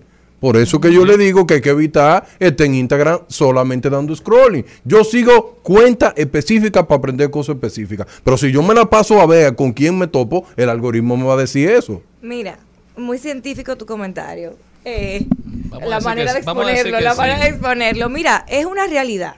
Si yo estoy constantemente buscando una atracción, en este caso a través de Instagram, y yo me plazco en darle like a ciertas figuras que llaman mi atención, y yo me justifico diciendo es que eso es una en redes sociales, no hay ningún tipo de contacto, ni siquiera una conversación personal en algún momento vas a pasar de darle like a la conversación. ¿Cómo va a ser, Y en doctora? momento siguiente vas a pasar de la conversación a un contacto físico.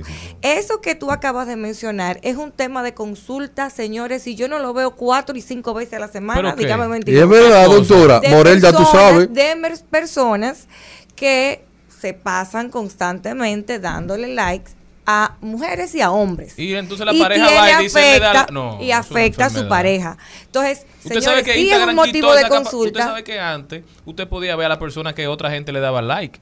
Y por esa misma razón Instagram lo quitó eso, para que la gente dejara de estar pendiente a quién le da like otra cuenta. Entonces eso la gente no puede andar en eso, Doctora, doctora. le voy a decir algo. Espérate, Jenny, porque yo quiero que ella me responda quién es que está claro. mal.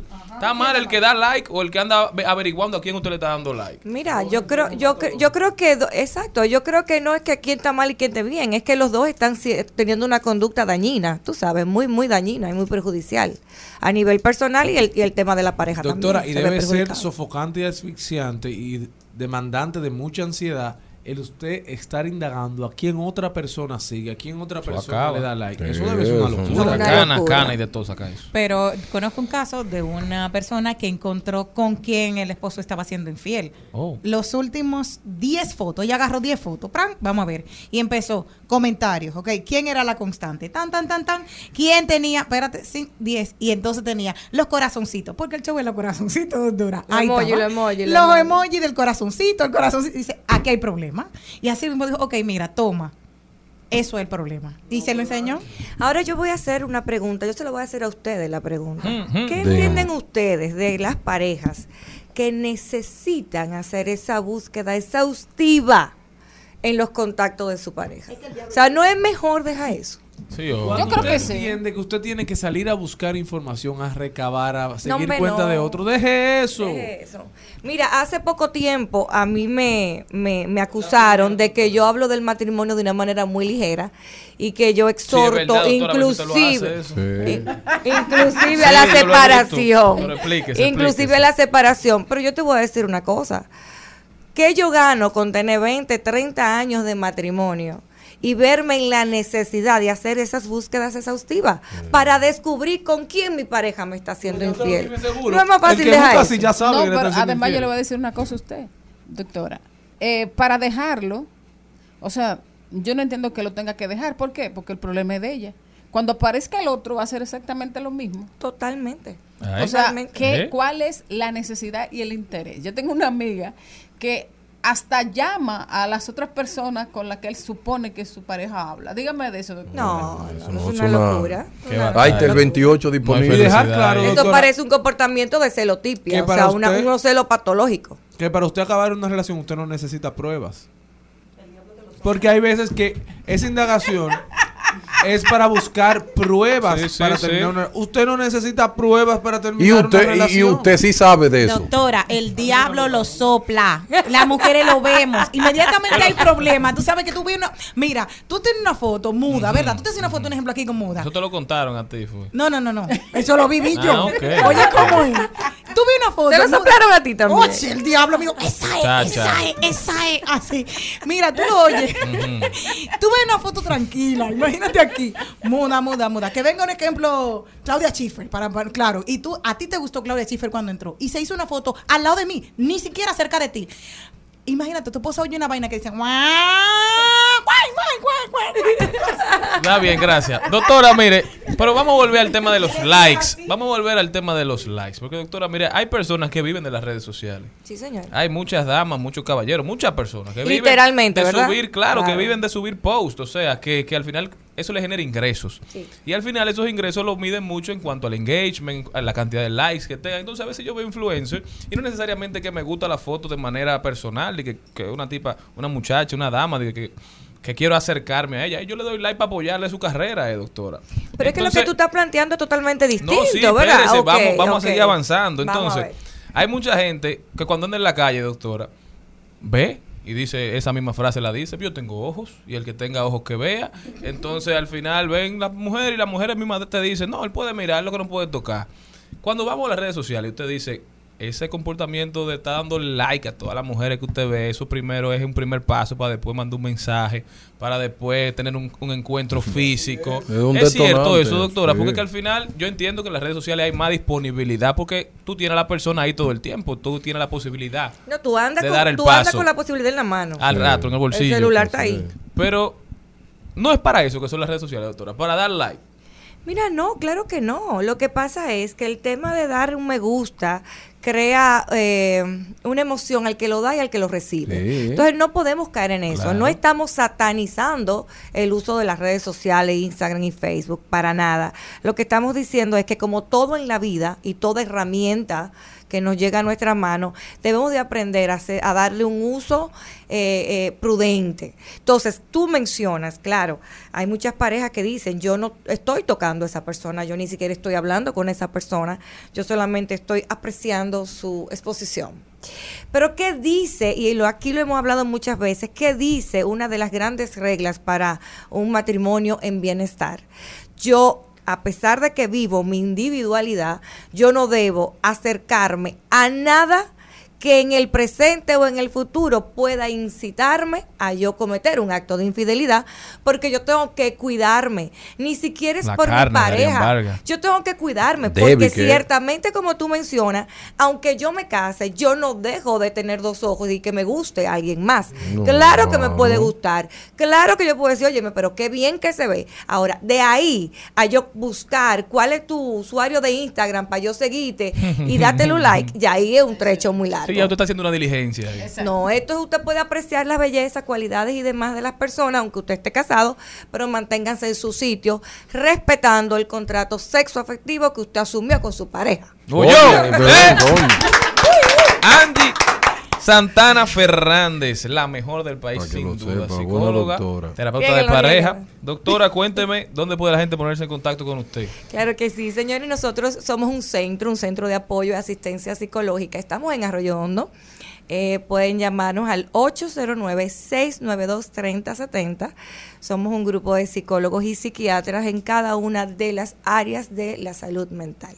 Ya saben, señores. AngieFernandez.rd Ya saben, todos a seguir a la doctora. Nosotros continuamos. Esto de nosotros es un problemón y no puedes decirle a nadie. Solo texteas y. No se supone lo de tú y yo, pero dime cómo paro lo de tú y yo. Yeah. No le puedes decir a nadie, porque esto de nosotros es un problemón. Y aún me acuerdo de aquel día y esa canción. Yeah. Si yo se llega a enterar va a ser un papelón Eso no le puedes decir a nadie De paso, de paso y repaso. En Al Mediodía. Con Mariotti, con Mariotti y compañía. Te presentamos De paso y repaso. Estamos en calor y nuevamente nos deseamos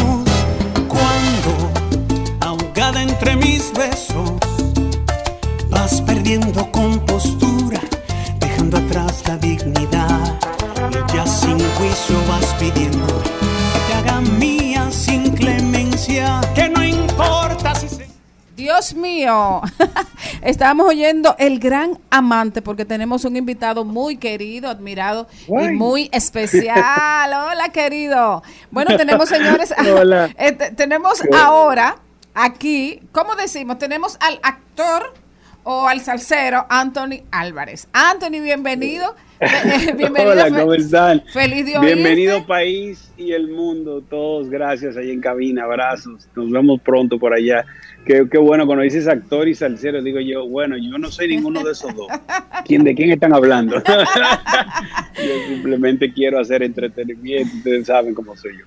Bueno, nada, gracias por el apoyo y gracias por darme esta, esta ventana para saludar a mi gente y, y saber que le desearle feliz año a todos y que este 23 eh, sea un año muy bonito para toda la familia y todos. Bendiciones.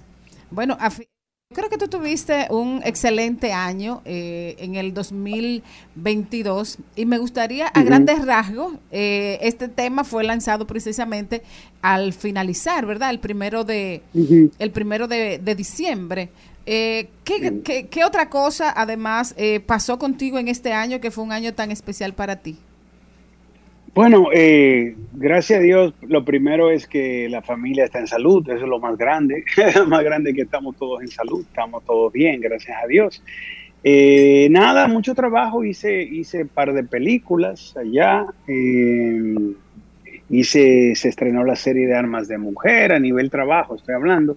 Eh, vengo preparando, voy a grabar ahora otro nuevo sencillo. Es, eh, la, la- la de la música va muy bien. eh, ahora voy a, estoy muy contento porque eh, dentro de Eh, eh, veintipico de eh, eh, no, no, no, pero espérate, no me acabé la entrevista así. Me fui, me fui, me fui para el año Sí, pasado. sí, me no, no, para el no, año no, nuevo. para, para- para- para el año que viene, bueno, el 23 de febrero tienes tú ya, o sea, ya tú no puedes decir que no eres artistas, o sea, músico, eh, salsero, porque tú tienes un, un- un Ojalá. crucero, un concierto con Víctor Manuel, salserazo, y con el Sí. torito, cantantazo, y estás tú ahí, o sea, un trío Me- de me cantantes. Me, me dieron, me dieron una oportunidad muy bonita, la verdad que, que, que, que- es que es que lo que pasa conmigo, que yo tengo una, una, una dualidad de, de- el actor tiene tantos años ya, que la gente conoce al actor por muchos años, entonces el salsero el cantante eh, está empezando y es como un bebé, un novato, y yo quiero seguir como aprendiendo y seguir como queriendo aprender, como siempre he hecho, y como actor también sigo aprendiendo, pero sí quiero ser un buen intérprete en la música quiero ganarme mi lugar. Y ahora voy, me voy, es una primicia que voy a decir aquí, ya yo estoy casi, casi como que dice,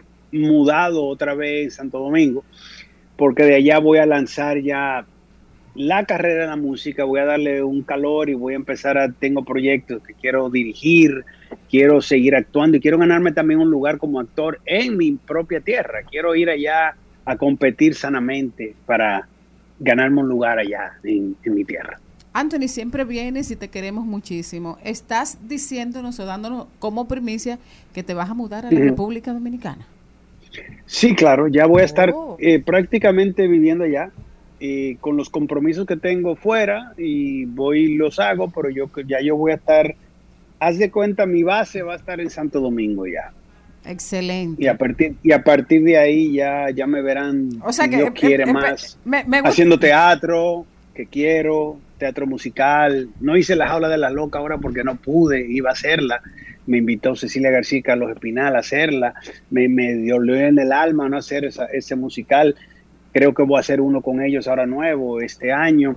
Eh, que, que voy- quiero hacer tantas cosas tú todavía. yo, no, yo no paro. Muchas cosas ¿Mm? en carpeta. Entonces vamos a hacer como el viejo Jack. Eh, vas a tener una producción musical completa. Todo el mundo sabe que eh, todos sabíamos que cantabas, pero el hecho de elegir la salsa vino del tributo que le hiciste a Marc Anthony o ya antes Sí. de eso tu música favorita era la salsa. No, la música favorita me era salsa. Yo quería grabar salsa hace mucho. Yo inclusive tengo una canción que yo grabé en los 90, un demo ahí que, que yo grabé, que, que- que hice yo solo, pero yo nunca pude concretar, eh, eh, como que no, no se dio el tiempo para y las circunstancias también que se necesitan como para yo decir, ya tengo como una carrera o quiero lanzar una carrera en la música, ¿no? Y la gente se ha sorprendido mucho porque la gente, eh, hay una cosa que se llama Chazama ahora que todos sabemos, ¿no? Que es el app donde tú lo pones y, y te dice qué cantante es, porque lo escuchas en la radio o donde quiera y dice, ¿y esa canción quién la canta? Y le, y le hacen ya cosas que no teníamos antes, que no podíamos saber Exacto. así. Entonces ahora ya sabemos y, y me llegan muchos reportes de muchos chazams de mis canciones porque la gente no sabe quién es y, y- y- y- van adivinando, Anthony Álvarez. Entonces he ido creciendo orgánicamente, eh, ha ido creciendo la cosa poco a poco, no como yo igual quisiera, pero, Pero, va adelantadito, que- eh, va adelantadito, Anthony. Y vi inclusive que tienes una, una nominación a unos premios como salsero. Sí, también, eso, eso, eso son cosas que me sorprenden a mí, que yo te digo, yo, yo como que siento que todavía, ¿cómo te puedo decir? Eh, no es que no me lo merezca, pero sí, que, que- como que digo, wow, qué bonito que, que también que la carrera musical está avanzando, aunque sea poco a poco, está avanzando, y ya me quiero ganar también el público. ¿Cómo? Que me vean en vivo con una orquesta, ¿no? Porque O sea, me han va- visto eh, en las espe- espe- telenovelas, espera, en el espera. cine, igual a veces en teatro, pero yo quiero ahora que ya me vean con una orquesta eh, y, y que sea, les dé curiosidad de, ir- de irme a ver en vivo. O ver sea, vivo vas- cantando con una orquesta. Vas ¿no? a fundar una orquesta en República Dominicana. Claro, Te podremos ver totalmente. eh, en algún lunes de Jexé. Atención, Antonio Tota- Pailla. ojalá yo, ojalá yo, Yesel, me diera una oportunidad de cantar ahí. Eh, yo estoy buscando dónde hacer mi lanzamiento oficial con una orquesta, que me vean cantando de verdad, eh, cantando salsa de todo el mundo, de Mark Anthony también, y de, de- de Gilberto Santa Rosa, de Gillo, de todo el mundo, porque yo, yo al mismo tiempo estoy aprendiendo a, a- a interpretar, y, y- pero sí quiero ganarme un lugar y, y voy a luchar por ganarme un lugar en la salsa, en mi país y fuera. Eso sí, eso sí, eso sí va. Anthony, Eso va. Anthony, Jenny. Jenny Aquino de este lado. Dime, Hola Jenny, corazón. dime quién es que te amarga en salsa. ¿Cuál es la salsa que te da durísimo que tú dices, no, espérate? Háblame porque a mí de salsero me encanta, ¿sabes? Si Háblame chisme. que yo soy, yo soy un fanático de la salsa vieja, Ajá. durísimo, porque yo me crié en esa, que Fania, que Rubén Blades es uno de mis cantantes favoritos. Y pero hay muchas salsas, pero La que tú dices, esa es la una mía. que me pega, no, una que me pega mucho, que es de Eddie Santiago. Qué locura enamorarme yo. Qué locura sí, claro. enamorarme yo Guay. Esa canción pega, esa canción pega durísima y también la voy a montar en vivo para cantarla también. O sea, eh, haciéndole tributo a todo el mundo. Al mismo Excelente. tiempo que, que sigo haciendo el mismo tributo de Marc Anthony, que lo voy a hacer en vivo también allá en Dominicana con la orquesta. Ahora mismo me va a acompañar inclusive en, en el concierto, que voy a ser parte de, de- de las canciones de Mark también, y aparte de cantar las mías, tengo dos días que voy a cantar. Voy a cantar el domingo y el lunes, y Víctor Manuel canta el sábado y el Torito el viernes. Así es el, el, el, el- el crucero. Me dieron oportunidad de cantar dos, dos, dos, dos shows. Co- ¿Cómo se Entonces, llama el eh, crucero? si la gente quiere montarse Aventura ahí. Dan- Aventura Dance Cruise. Sale desde aquí, desde, desde Miami, desde Orlando, porque Cañaveral y va todo, da una vuelta por el Caribe y va a la isla esta, la Abadía Haití, creo que es una isla privada que queda por ahí, por Haití, no sé, yo no sé exactamente, pero le dicen la Abadía, es una, es una isla de Haití, por ahí que está muy privada, muy bella, eso dicen que está. Pero lo- me está acompañando Jesse Caraballo, que es el timbalero y director musical de Marc Anthony. Él es el que me está haciendo la orquesta. Wow, Entonces también estoy aprendiendo, estoy aprendiendo de, de- de- de gente así que quiere colaborar conmigo. Están viendo y me están dando ánimos de yo seguir adelante y de yo tratar de, de, de- de aprender y de seguir creciendo en la música. Entonces, pero sí tengo mucho ánimo, aunque no a veces tengo mucho ánimo de, de- de- de que me reconozcan en la música y de ganarme un lugar así como lo tiene Gillo, como lo tiene Sexapil, como lo tiene eh, Chiquito Timbán, Alberto María, etcétera, todos ellos. Alex quiero Matos. ganarme un lugar, quiero, sí, Alex Matos también. Eh, quiero ganarme un lugar eh, ahí con ellos, así que van a tener que abrir un huequito aunque no quieran. Tú demuestras, tú demuestras que, que, bueno, que se puede hacer muchas cosas. Tienes ya 30 años de una carrera maravillosa, con lauros aquí y, y- y también internacionalmente. Eh, has hecho una carrera valiosa y de la que los dominicanos nos sentimos orgullosos. Eh, sin embargo, te veo con, con ese entusiasmo como si, como si estuvieras empezando otra vez, como si tuvieras la- la- las mismas ganas que cuando decidiste echar alas con la actuación. ¿Es así? ¿O, Amor, o- o es que te antes de actuar tú lo que querías era cantar? No, acabas de dar en el clavo totalmente. Yo siempre, eh, yo he sido, yo pertenezco al club de los cantantes frustrados. Yo sé que mucha gente que nos está escuchando dice y levanta la mano ahora mismo en el Aquí carro. una, yo también, yo también, todo el mundo somos cantantes frustrados, pero, pero yo, yo he ido tratando de, de, de, de prepararme y de, y de hacerlo, pero tengo demasiado entusiasmo. Ya he sacado algunas, ya yo tengo varias canciones en mi Spotify. Eh, son canciones inéditas. Inéditas si- significa que son originales, que la gente no la conoce, como El Gran Amante. Pero ahora voy a comenzar a grabar, voy a hacer lo mismo que hace Gillo, grabar covers. Ahora voy a grabar covers que a mí me gustan, para ver si así también la gente va conociéndome como cantante. Y, y tengo mucho entusiasmo. Es más, yo diría que demasiado entusiasmo tengo con la música porque quiero que me vean de verdad y les dé curiosidad. Que vayan por, por curiosidad. Eso- está- a verme en vivo. Eso está excelente. Además, el público ha empezado a responder tanto en México como en. Colombia, como, como en Perú, que al- a, los peruanos les encanta la salsa. Pero vamos a pasar levemente y pidiéndote casi excusas a- No, al no. tema de la película que vas a dirigir, porque ese es otro gran Sí. notición. Eh, vas a dirigir una Claro. película que es una historia tuya. ¿De qué se trata? Y, y si ya puedes anunciar algo de, de la misma. Sí, mira lo que está pasando. Desde hace tiempo también, eso es otra, como te digo, yo trato de hacer muchas cosas, pero de darle a cada cosa su tiempo, ¿no? Y el, el sábado llego a Puerto Plata, Dios mediante, y el lunes filmamos el primer día de la película allá en Puerto Plata. Sonja Smith, una actriz muy conocida que hemos hecho novela juntos, que todo el mundo la conoce allá, me está haciendo el honor de hacerme un personaje en la película estamos lanzando a una, una señora colombiana. Es una señora un poco, no mayor, porque yo diría, entonces yo me estaría diciendo viejo. De 50 y No, que de no, no, años. no, porque que ahora- no, no, 50 y que, eh, cálmate. enamora de un tipo más joven. Cálmate, que, ¿Eh? cual- que cualquiera, cualquier muchacho viejo tiene 50 años. Exactamente, yo soy un muchacho viejo entonces. entonces yo tengo una historia que le escribió Olga Consuegra, muy, muy buena historia, que se llama La mía. receta perfecta.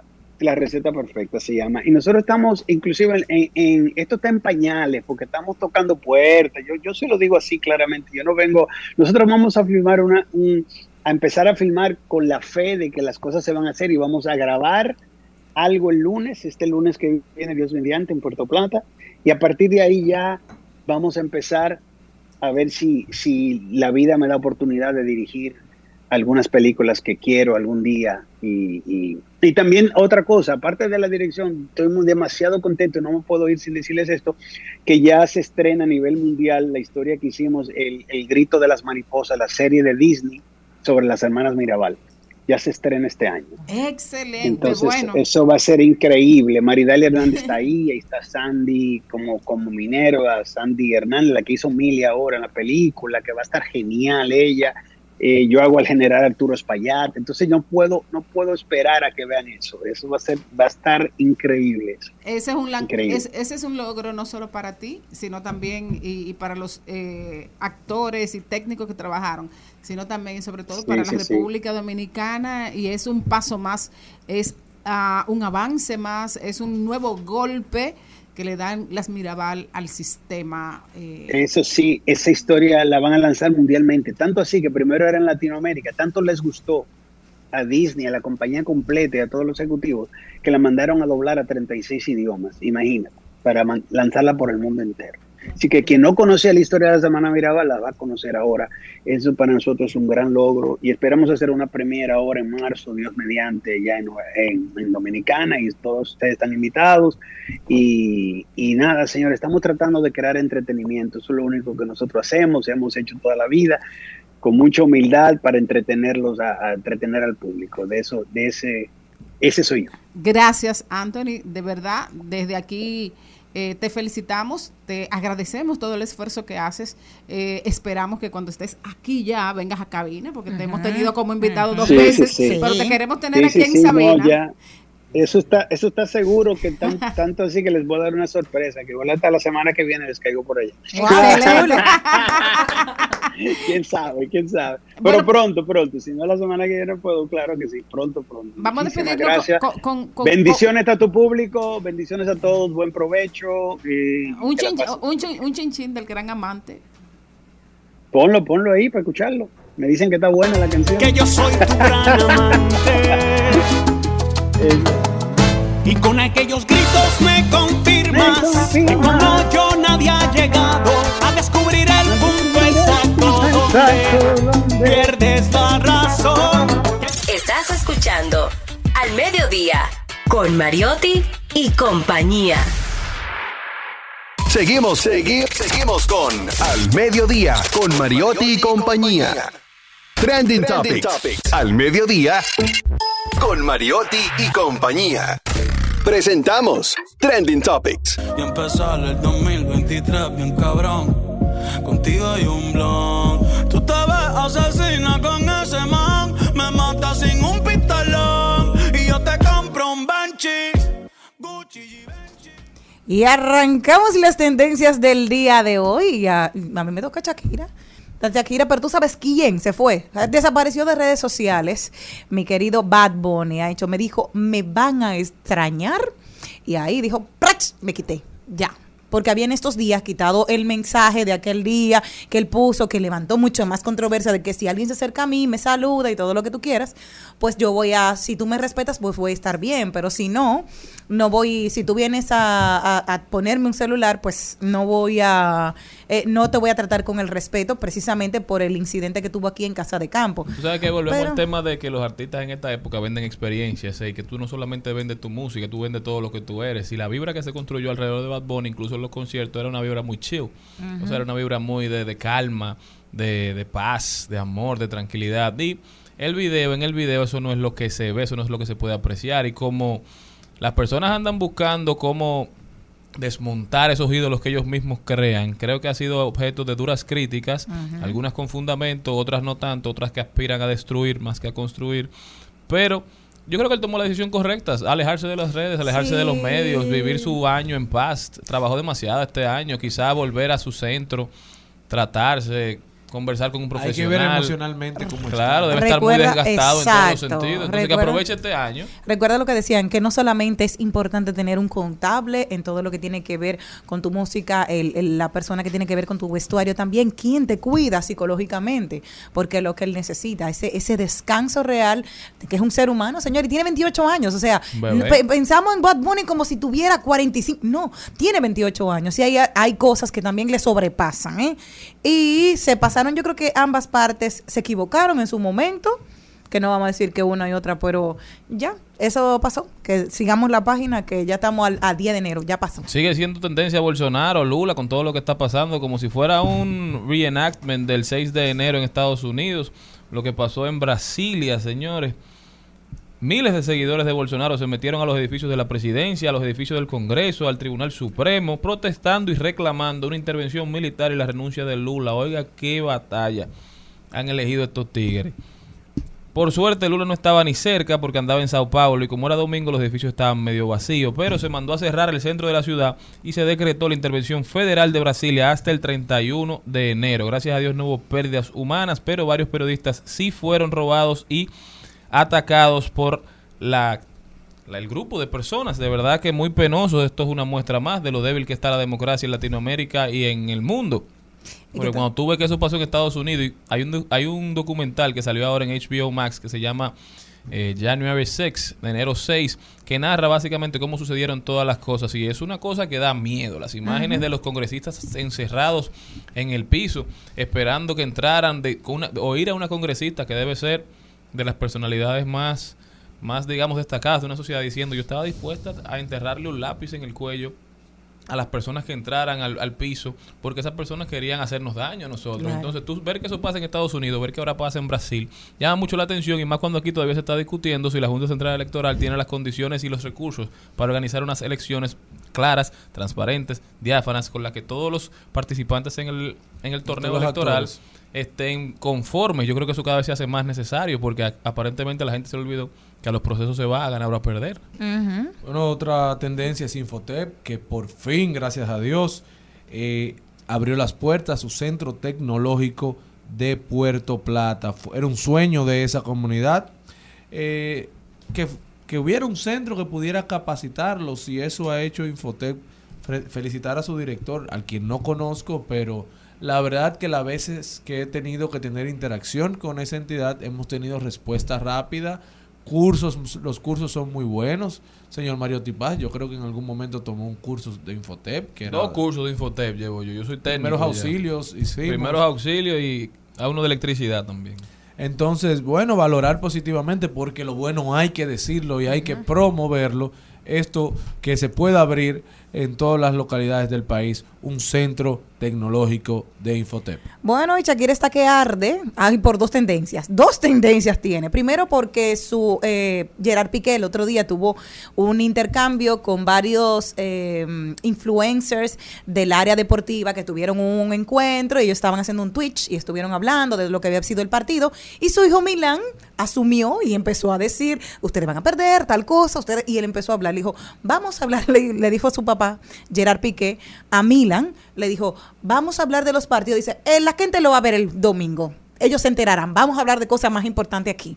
Y asumió sin ningún miedo. Entonces dijo Shakira que allá no se le había consultado para que el niño estuviera en esa actividad y que ella estaba muy molesta. Pero también... Le dijo, te felicito que bien actúas. Qué bien actúa, pero también se a través del cielo ella envió dos mensajes en Argentina y Miami que puso una loba como yo no está para tipos como tú y el lanzamiento se supone que es mañana 11 de enero del 2023 a través de una camión una avioneta esta era el mensaje en el cielo de Shakira o sea Oye. tenemos nueva música Debió terminar antes con Piqué porque música se ha dado. Señores, también es tendencia Francia, porque Francia acaba de lanzar una consulta pública para regular la actividad de sus influencers. Así nos informan los amigos del briefing que el gobierno francés decidió regular la actividad y el negocio de los influencers para establecer una serie de derechos y obligaciones, proteger sus derechos intelectuales, pero también de los seguidores en tanto que consumidores. Es decir, las dinámicas económicas se van creando en cada sociedad y cada sociedad tiene que ir despierta, analizando qué está pasando, porque esas dinámicas económicas se convierten en dinámicas sociales que influyen en cómo se maneja una sociedad. Por eso, los reguladores, lejos de tratar de ser un estado paternalista, ¿verdad? No estamos hablando de eso, pero sí de regular las actividades para que fluyan y creen un buen entorno y creen una buena situación a nivel socioeconómico, no una situación que se salga de las manos y que después te quiera venir a, a imponer sanciones, que después te quiera venir a controlar, porque lo que no está prohibido está permitido en un- una sociedad donde prime el Estado de Derecho. ¿Qué más tenemos? También es tendencia Ricky Ravelo, sigue siendo tendencia don Ricky Ravelo. ese muchacho. No, Ricky ayer lo que estaba era en el estadio. Como ustedes saben muy bien, a él lo suspendieron hace un tiempo, pero Ricky no es empleado de los Tigres del Licey. Entonces esa suspensión tiene poco peso, porque no nadie puede imponerla ni sancionarlo, porque él no ni siquiera estaba en las gradas. Se ve una imagen que subió un- la pareja o un familiar de Yunieski Maya, que es un pitcher que ahora está con las Águilas Cibaeñas, y Ricky aparentemente le estaba tirando fuego a Maya. Y esa persona, apellido Maya también, arremete contra él, sube una foto de él en el estadio. Pero veremos lo que sucede. La realidad es que las águilas cibaeñas aparentemente se quedaron para el año que viene. Tal, sí. Y los Tigres del Licey van para la final contra las estrellas orientales. Pero Ricky tiene los días de felicidad contados porque este año el Licey no será campeón. Nosotros continuamos. al mediodía, al mediodía con Mario y compañía. En Al Mediodía es bueno recibir buenas noticias. Es bueno recibir buenas noticias con Mariotti y compañía. En tiempos del cambio ambiental, señores, yo creo de la, de la crisis medioambiental, ¿verdad? Del cambio climático, yo creo que esto es una muy buena noticia. La capa de ozono va camino a recuperarse gracias a la prohibición de sustancias químicas que ayudan a mitigar el calentamiento global. Un grupo de expertos respaldado por la Organización de las Naciones Unidas cree que la mayor parte de la capa atmosférica que protege el planeta de la radiación ultravioleta se recuperará en 2040, aunque habrá que esperar 40 años para que lo haga en la Antártida. Hace 35 años se aplicó el protocolo de Montreal y este decretaba la eliminación de 96 sustancias químicas. Estas sustancias eran usadas en su mayoría en aerosoles y refrigeración y estaban causando un agujero muy grande en la capa de ozono. Así que para los que dicen que esos protocolos, Montreal, Kioto, incluso el Acuerdo de París, no funcionan así. Sí lo hacen, pequeños cambios cuando se implementan hacen grandes resultados. Así que vamos a seguir todos aportando al cuidado de nuestro medio ambiente. Asimismo es, también tenemos otra muy buena noticia y es que los jóvenes de Ecopolítica, Ecosistema Político, nos han hecho una invitación especial a su próximo seminario liderazgo en el ecosistema político que tendrá lugar en el Instituto Técnico Superior Comunitario de San Luis este sábado 14 de enero. Y le invitamos a que si usted quiere formar parte de este seminario de liderazgo en el ecosistema político, busque en las redes sociales Ecopolítica y vea las informaciones de cómo ser parte de este interesante seminario que contará con figuras espectaculares de la política, jóvenes, ahí estará Sheila Brito, ahí estarán muchos amigos que podrán ponerlo a usted en contexto de cómo anda el ecosistema político. Al mediodía, al mediodía, al mediodía con Mario Estamos con Savioli Castillo, ella es mentor en negocios y hoy vamos a hablar un poquito de cuáles son esos retos al emprender. Savioli, ¿cómo estás? Bienvenida. Hola, hola, muy bien. Feliz de compartir con ustedes en este espacio. Igual, igual, para nosotros es un placer. Mira, eh, eh, al principio del programa hablábamos de diferentes alternativas que están usando nuestros jóvenes para emprender. Una de ellas es el dropshipping. Estaban, nos estaban explicando esa modalidad. Emprender se oye muy bonito, todo el mundo quiere ser su propio Ajá. jefe, más en esta época. Sí. Hay muchos que lo han logrado, hay otros que han fracasado, pero siguen intentando. El fracaso es parte del éxito. Pero cuéntame, ¿cuáles son esos retos que enfrenta cualquier persona que quiere empezar a intentar emprender, según tu experiencia? Claro, mira, sabes que de los retos podríamos mencionar muchos en cuanto al externo. Exteriormente nos vamos a encontrar con retos económicos, políticos, eh, financieros, competencias y todo lo demás. Sin embargo, luego que hemos estudiado y, y visto muchas personas emprender, eh, yo me atrevo a decir que el principal reto es interior, porque el principal reto es vencer esos miedos que diariamente nos hacen creer que no, so- no seremos capaces o que tú no tienes la capacidad de hacer eso que, que estás planteando. Te, tú mismo eres tu principal reto. Luego que tú logras vencer los pensamientos pesimistas, negativos, de fracaso que te, que te envuelven la mente, entonces nos envolvemos con lo, con lo de afuera. Así que lo primero es tu mentalidad. Es el primer paso que todo emprendedor debe desarrollar y aprender a, a luchar contra ella. Luego que sí, ya tú decidiste, sí, voy a emprender, soy capaz, estoy dispuesto a enfrentar los retos que me, que me atraviesa el camino del emprendimiento, pues entonces nos encontramos con los retos externos. En esos retos externos, pues ahí nos vamos a encontrar con la capacidad económica, que muchas veces es una de las limitantes que muchos emprendedores se encuentran a la hora de lanzar un producto o servicio. Luego te puedes encontrar con el reto de que de las condiciones políticas de que a veces eh, son muy fuertes o muy burocráticas para tú organizar un emprendimiento.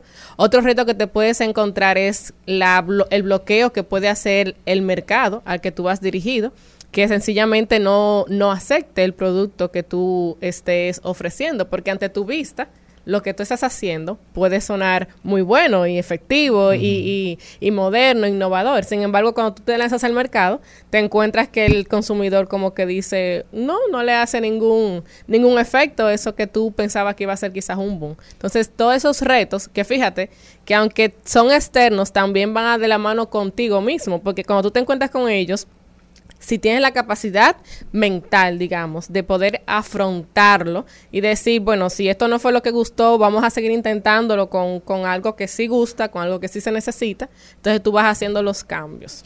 Sabioli, en el caso de los emprendedores que dicen, no lo voy a hacer y tal vez dicen, no se necesita una estructura. ¿Se necesita una estructura? ¿Cuáles son los pasos a seguir inmediatamente? Paso número uno, porque tú dices, ah, sí, voy a emprender. Un ejemplo, yo voy a vender pampitas, que yo sé que, que yo lo hago, perfecto. Pero la gente que está a mi alrededor necesita pampitas. Exacto. Eso es una de las cosas que tú. Exacto. ¿Cuáles son los pasos? Mira, lo primero es identificar qué tú sabes hacer bien. Gracias. ¿Qué tú sabes hacer bien? Porque los negocios no se empiezan solamente porque lo está haciendo otra persona o porque está yendo bien a todo el mundo o porque está de moda. Si usted no lo sabe hacer, yo no aconsejo a nadie que se entre en ese terreno. ¿Por qué? Porque te vas a encontrar con alguien que sí sabe hacerlo y tú vas a quedar en mucha eh, desbalanza para competir. Tullida en pista. Exactamente, tullida en pista, así mismo. De modo que lo primero es que tú te, adentres a emprender en un tema que tú conozcas y que te guste. ¿Por qué? Porque cuando tú, bueno, yo sé hacer eso, pero yo lo detesto, ye- tú lo vas a hacer en un momento por necesidad. Y, pero el momento que tú quizás cubras esa necesidad, o el momento que se te presenten los obstáculos que se te van a presentar, entonces si no te gusta, si no te apasiona eso que estás haciendo, vas a abandonar en el acto. Además de que, mira, todo se siente. Lo que se hace con pasión y amor se recibe de la misma forma. Por eso es importante que te guste, que lo sepas hacer y que, te, y que lo hagas con amor.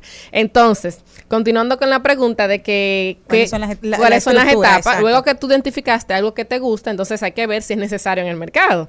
Porque tú te gusta, lo sabes hacer, pero se necesita. Pues yo te puedo decir, a mí me encanta coser que abrigo de lana. ¿Y que yo hago con un abrigo de lana en pleno verano de República Dominicana? Por más que me guste, no tengo nada que hacer en este mercado. Entonces tiene que ser que se necesite en el mercado. Y bueno, ya que, ok, me gusta, lo sé hacer, se necesita, vamos arriba con un plan de negocios. A veces la persona se quiere volver loca y pensar que, hay- que quizás hay mucha estructura y que yo no soy así, la cosa se me da y no te preocupes, yo arranco. Pero vamos a simplificarlo, no lo vea como un plan de negocio, algo quizás tan estructurado. Vamos a poner que por lo menos usted escriba y detalle qué usted quiere de ese negocio, qué, cómo usted lo definiría, que sería la misión y la visión, tú sabes, estamos como traduciéndolo más sencillo y hacia dónde quisiera llegar, porque es importante que sea un negocio escalable. ¿Qué significa escalable? Que tenga espacio para crecer y que no sea un, emprendimiento que dure los dos meses de, del lanzamiento y que luego no tenga ni siquiera estructura para seguir creciendo, porque te vas a estancar y vas a terminar, ¿qué cosa? Abandonando el emprendimiento. Claro.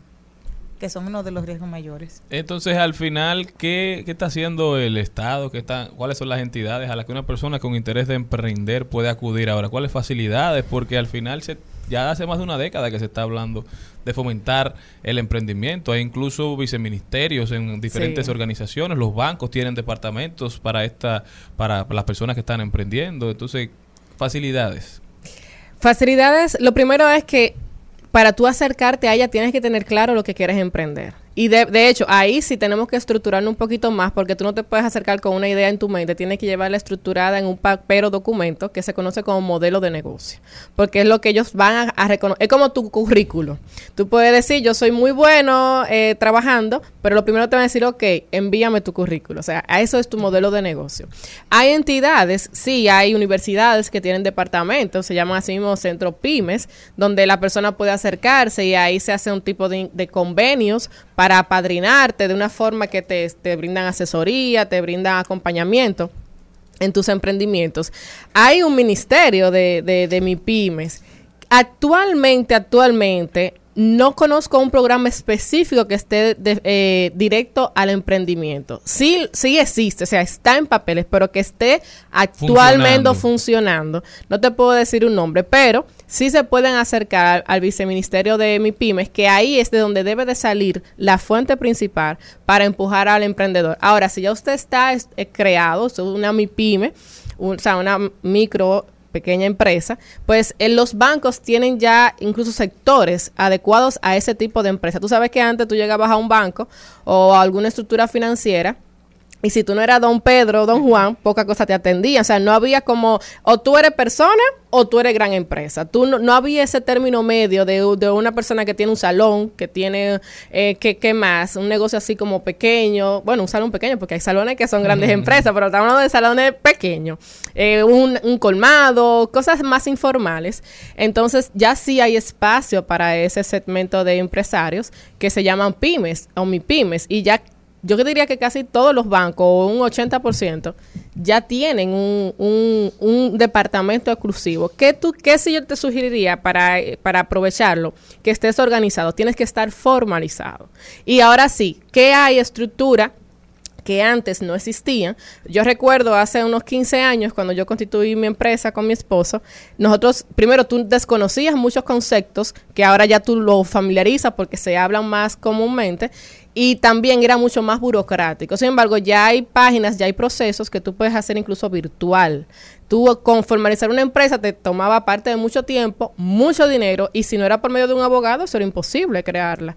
Ahora ya hay estructuras que son incluso eh, virtuales que tú puedes hacer tu página y te sale listo tu expediente, tu empresa. Entonces, con ese documento tú sí puedes acercarte a los diferentes bancos para sea para financiamiento, crear tus cuentas, para poder tener que qué sé yo, tomar tarjeta de crédito en tu negocio, poder emitir cheques y recibirlos, la transferencia, todas esas transacciones que son importantes que tú le facilitas a tu cliente a la hora de pagarte, porque si tú vas a veces a pequeños negocios uno de los tranques que tienen es el hecho de que no le facilitan el pago al cliente. No, mi efectivo o no hay, no hay venta. Y muchos clientes que, que imagen el tiempo postmoderno que vivimos, que te dicen, eh, no, pero mira, tú me lo mandas, yo tengo una transferencia, o, o mándame el link incluso, que eso es otra cosa importante, que tú quieres pagar con tu tarjeta, y tú dices, mándame el link de pago, yo te pago con mi tarjeta, y dices, ah, no, nosotros no tenemos eso, eso es en efectivo, tienes que venir. Entonces ya tú dejas de ir. Y en un mercado tan competitivo, donde A, B y C posiblemente vendan lo mismo, al mismo precio,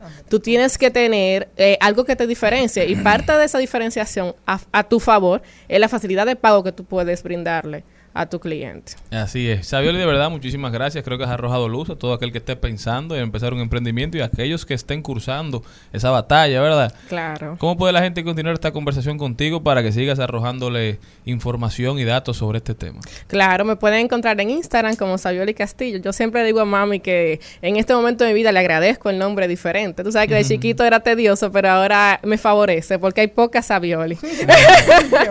Entonces ahí me pueden encontrar y con mucho gusto cualquier duda en lo que podamos ayudarle. También compartimos contenido referente al emprendimiento, pues ahí nos encontramos. Muchísimas gracias a Sabioli Castillo por haber estado con nosotros y muchísimas gracias a todos ustedes por habernos acompañado. Hasta mañana, pueblo dominicano. Si Dios quiere.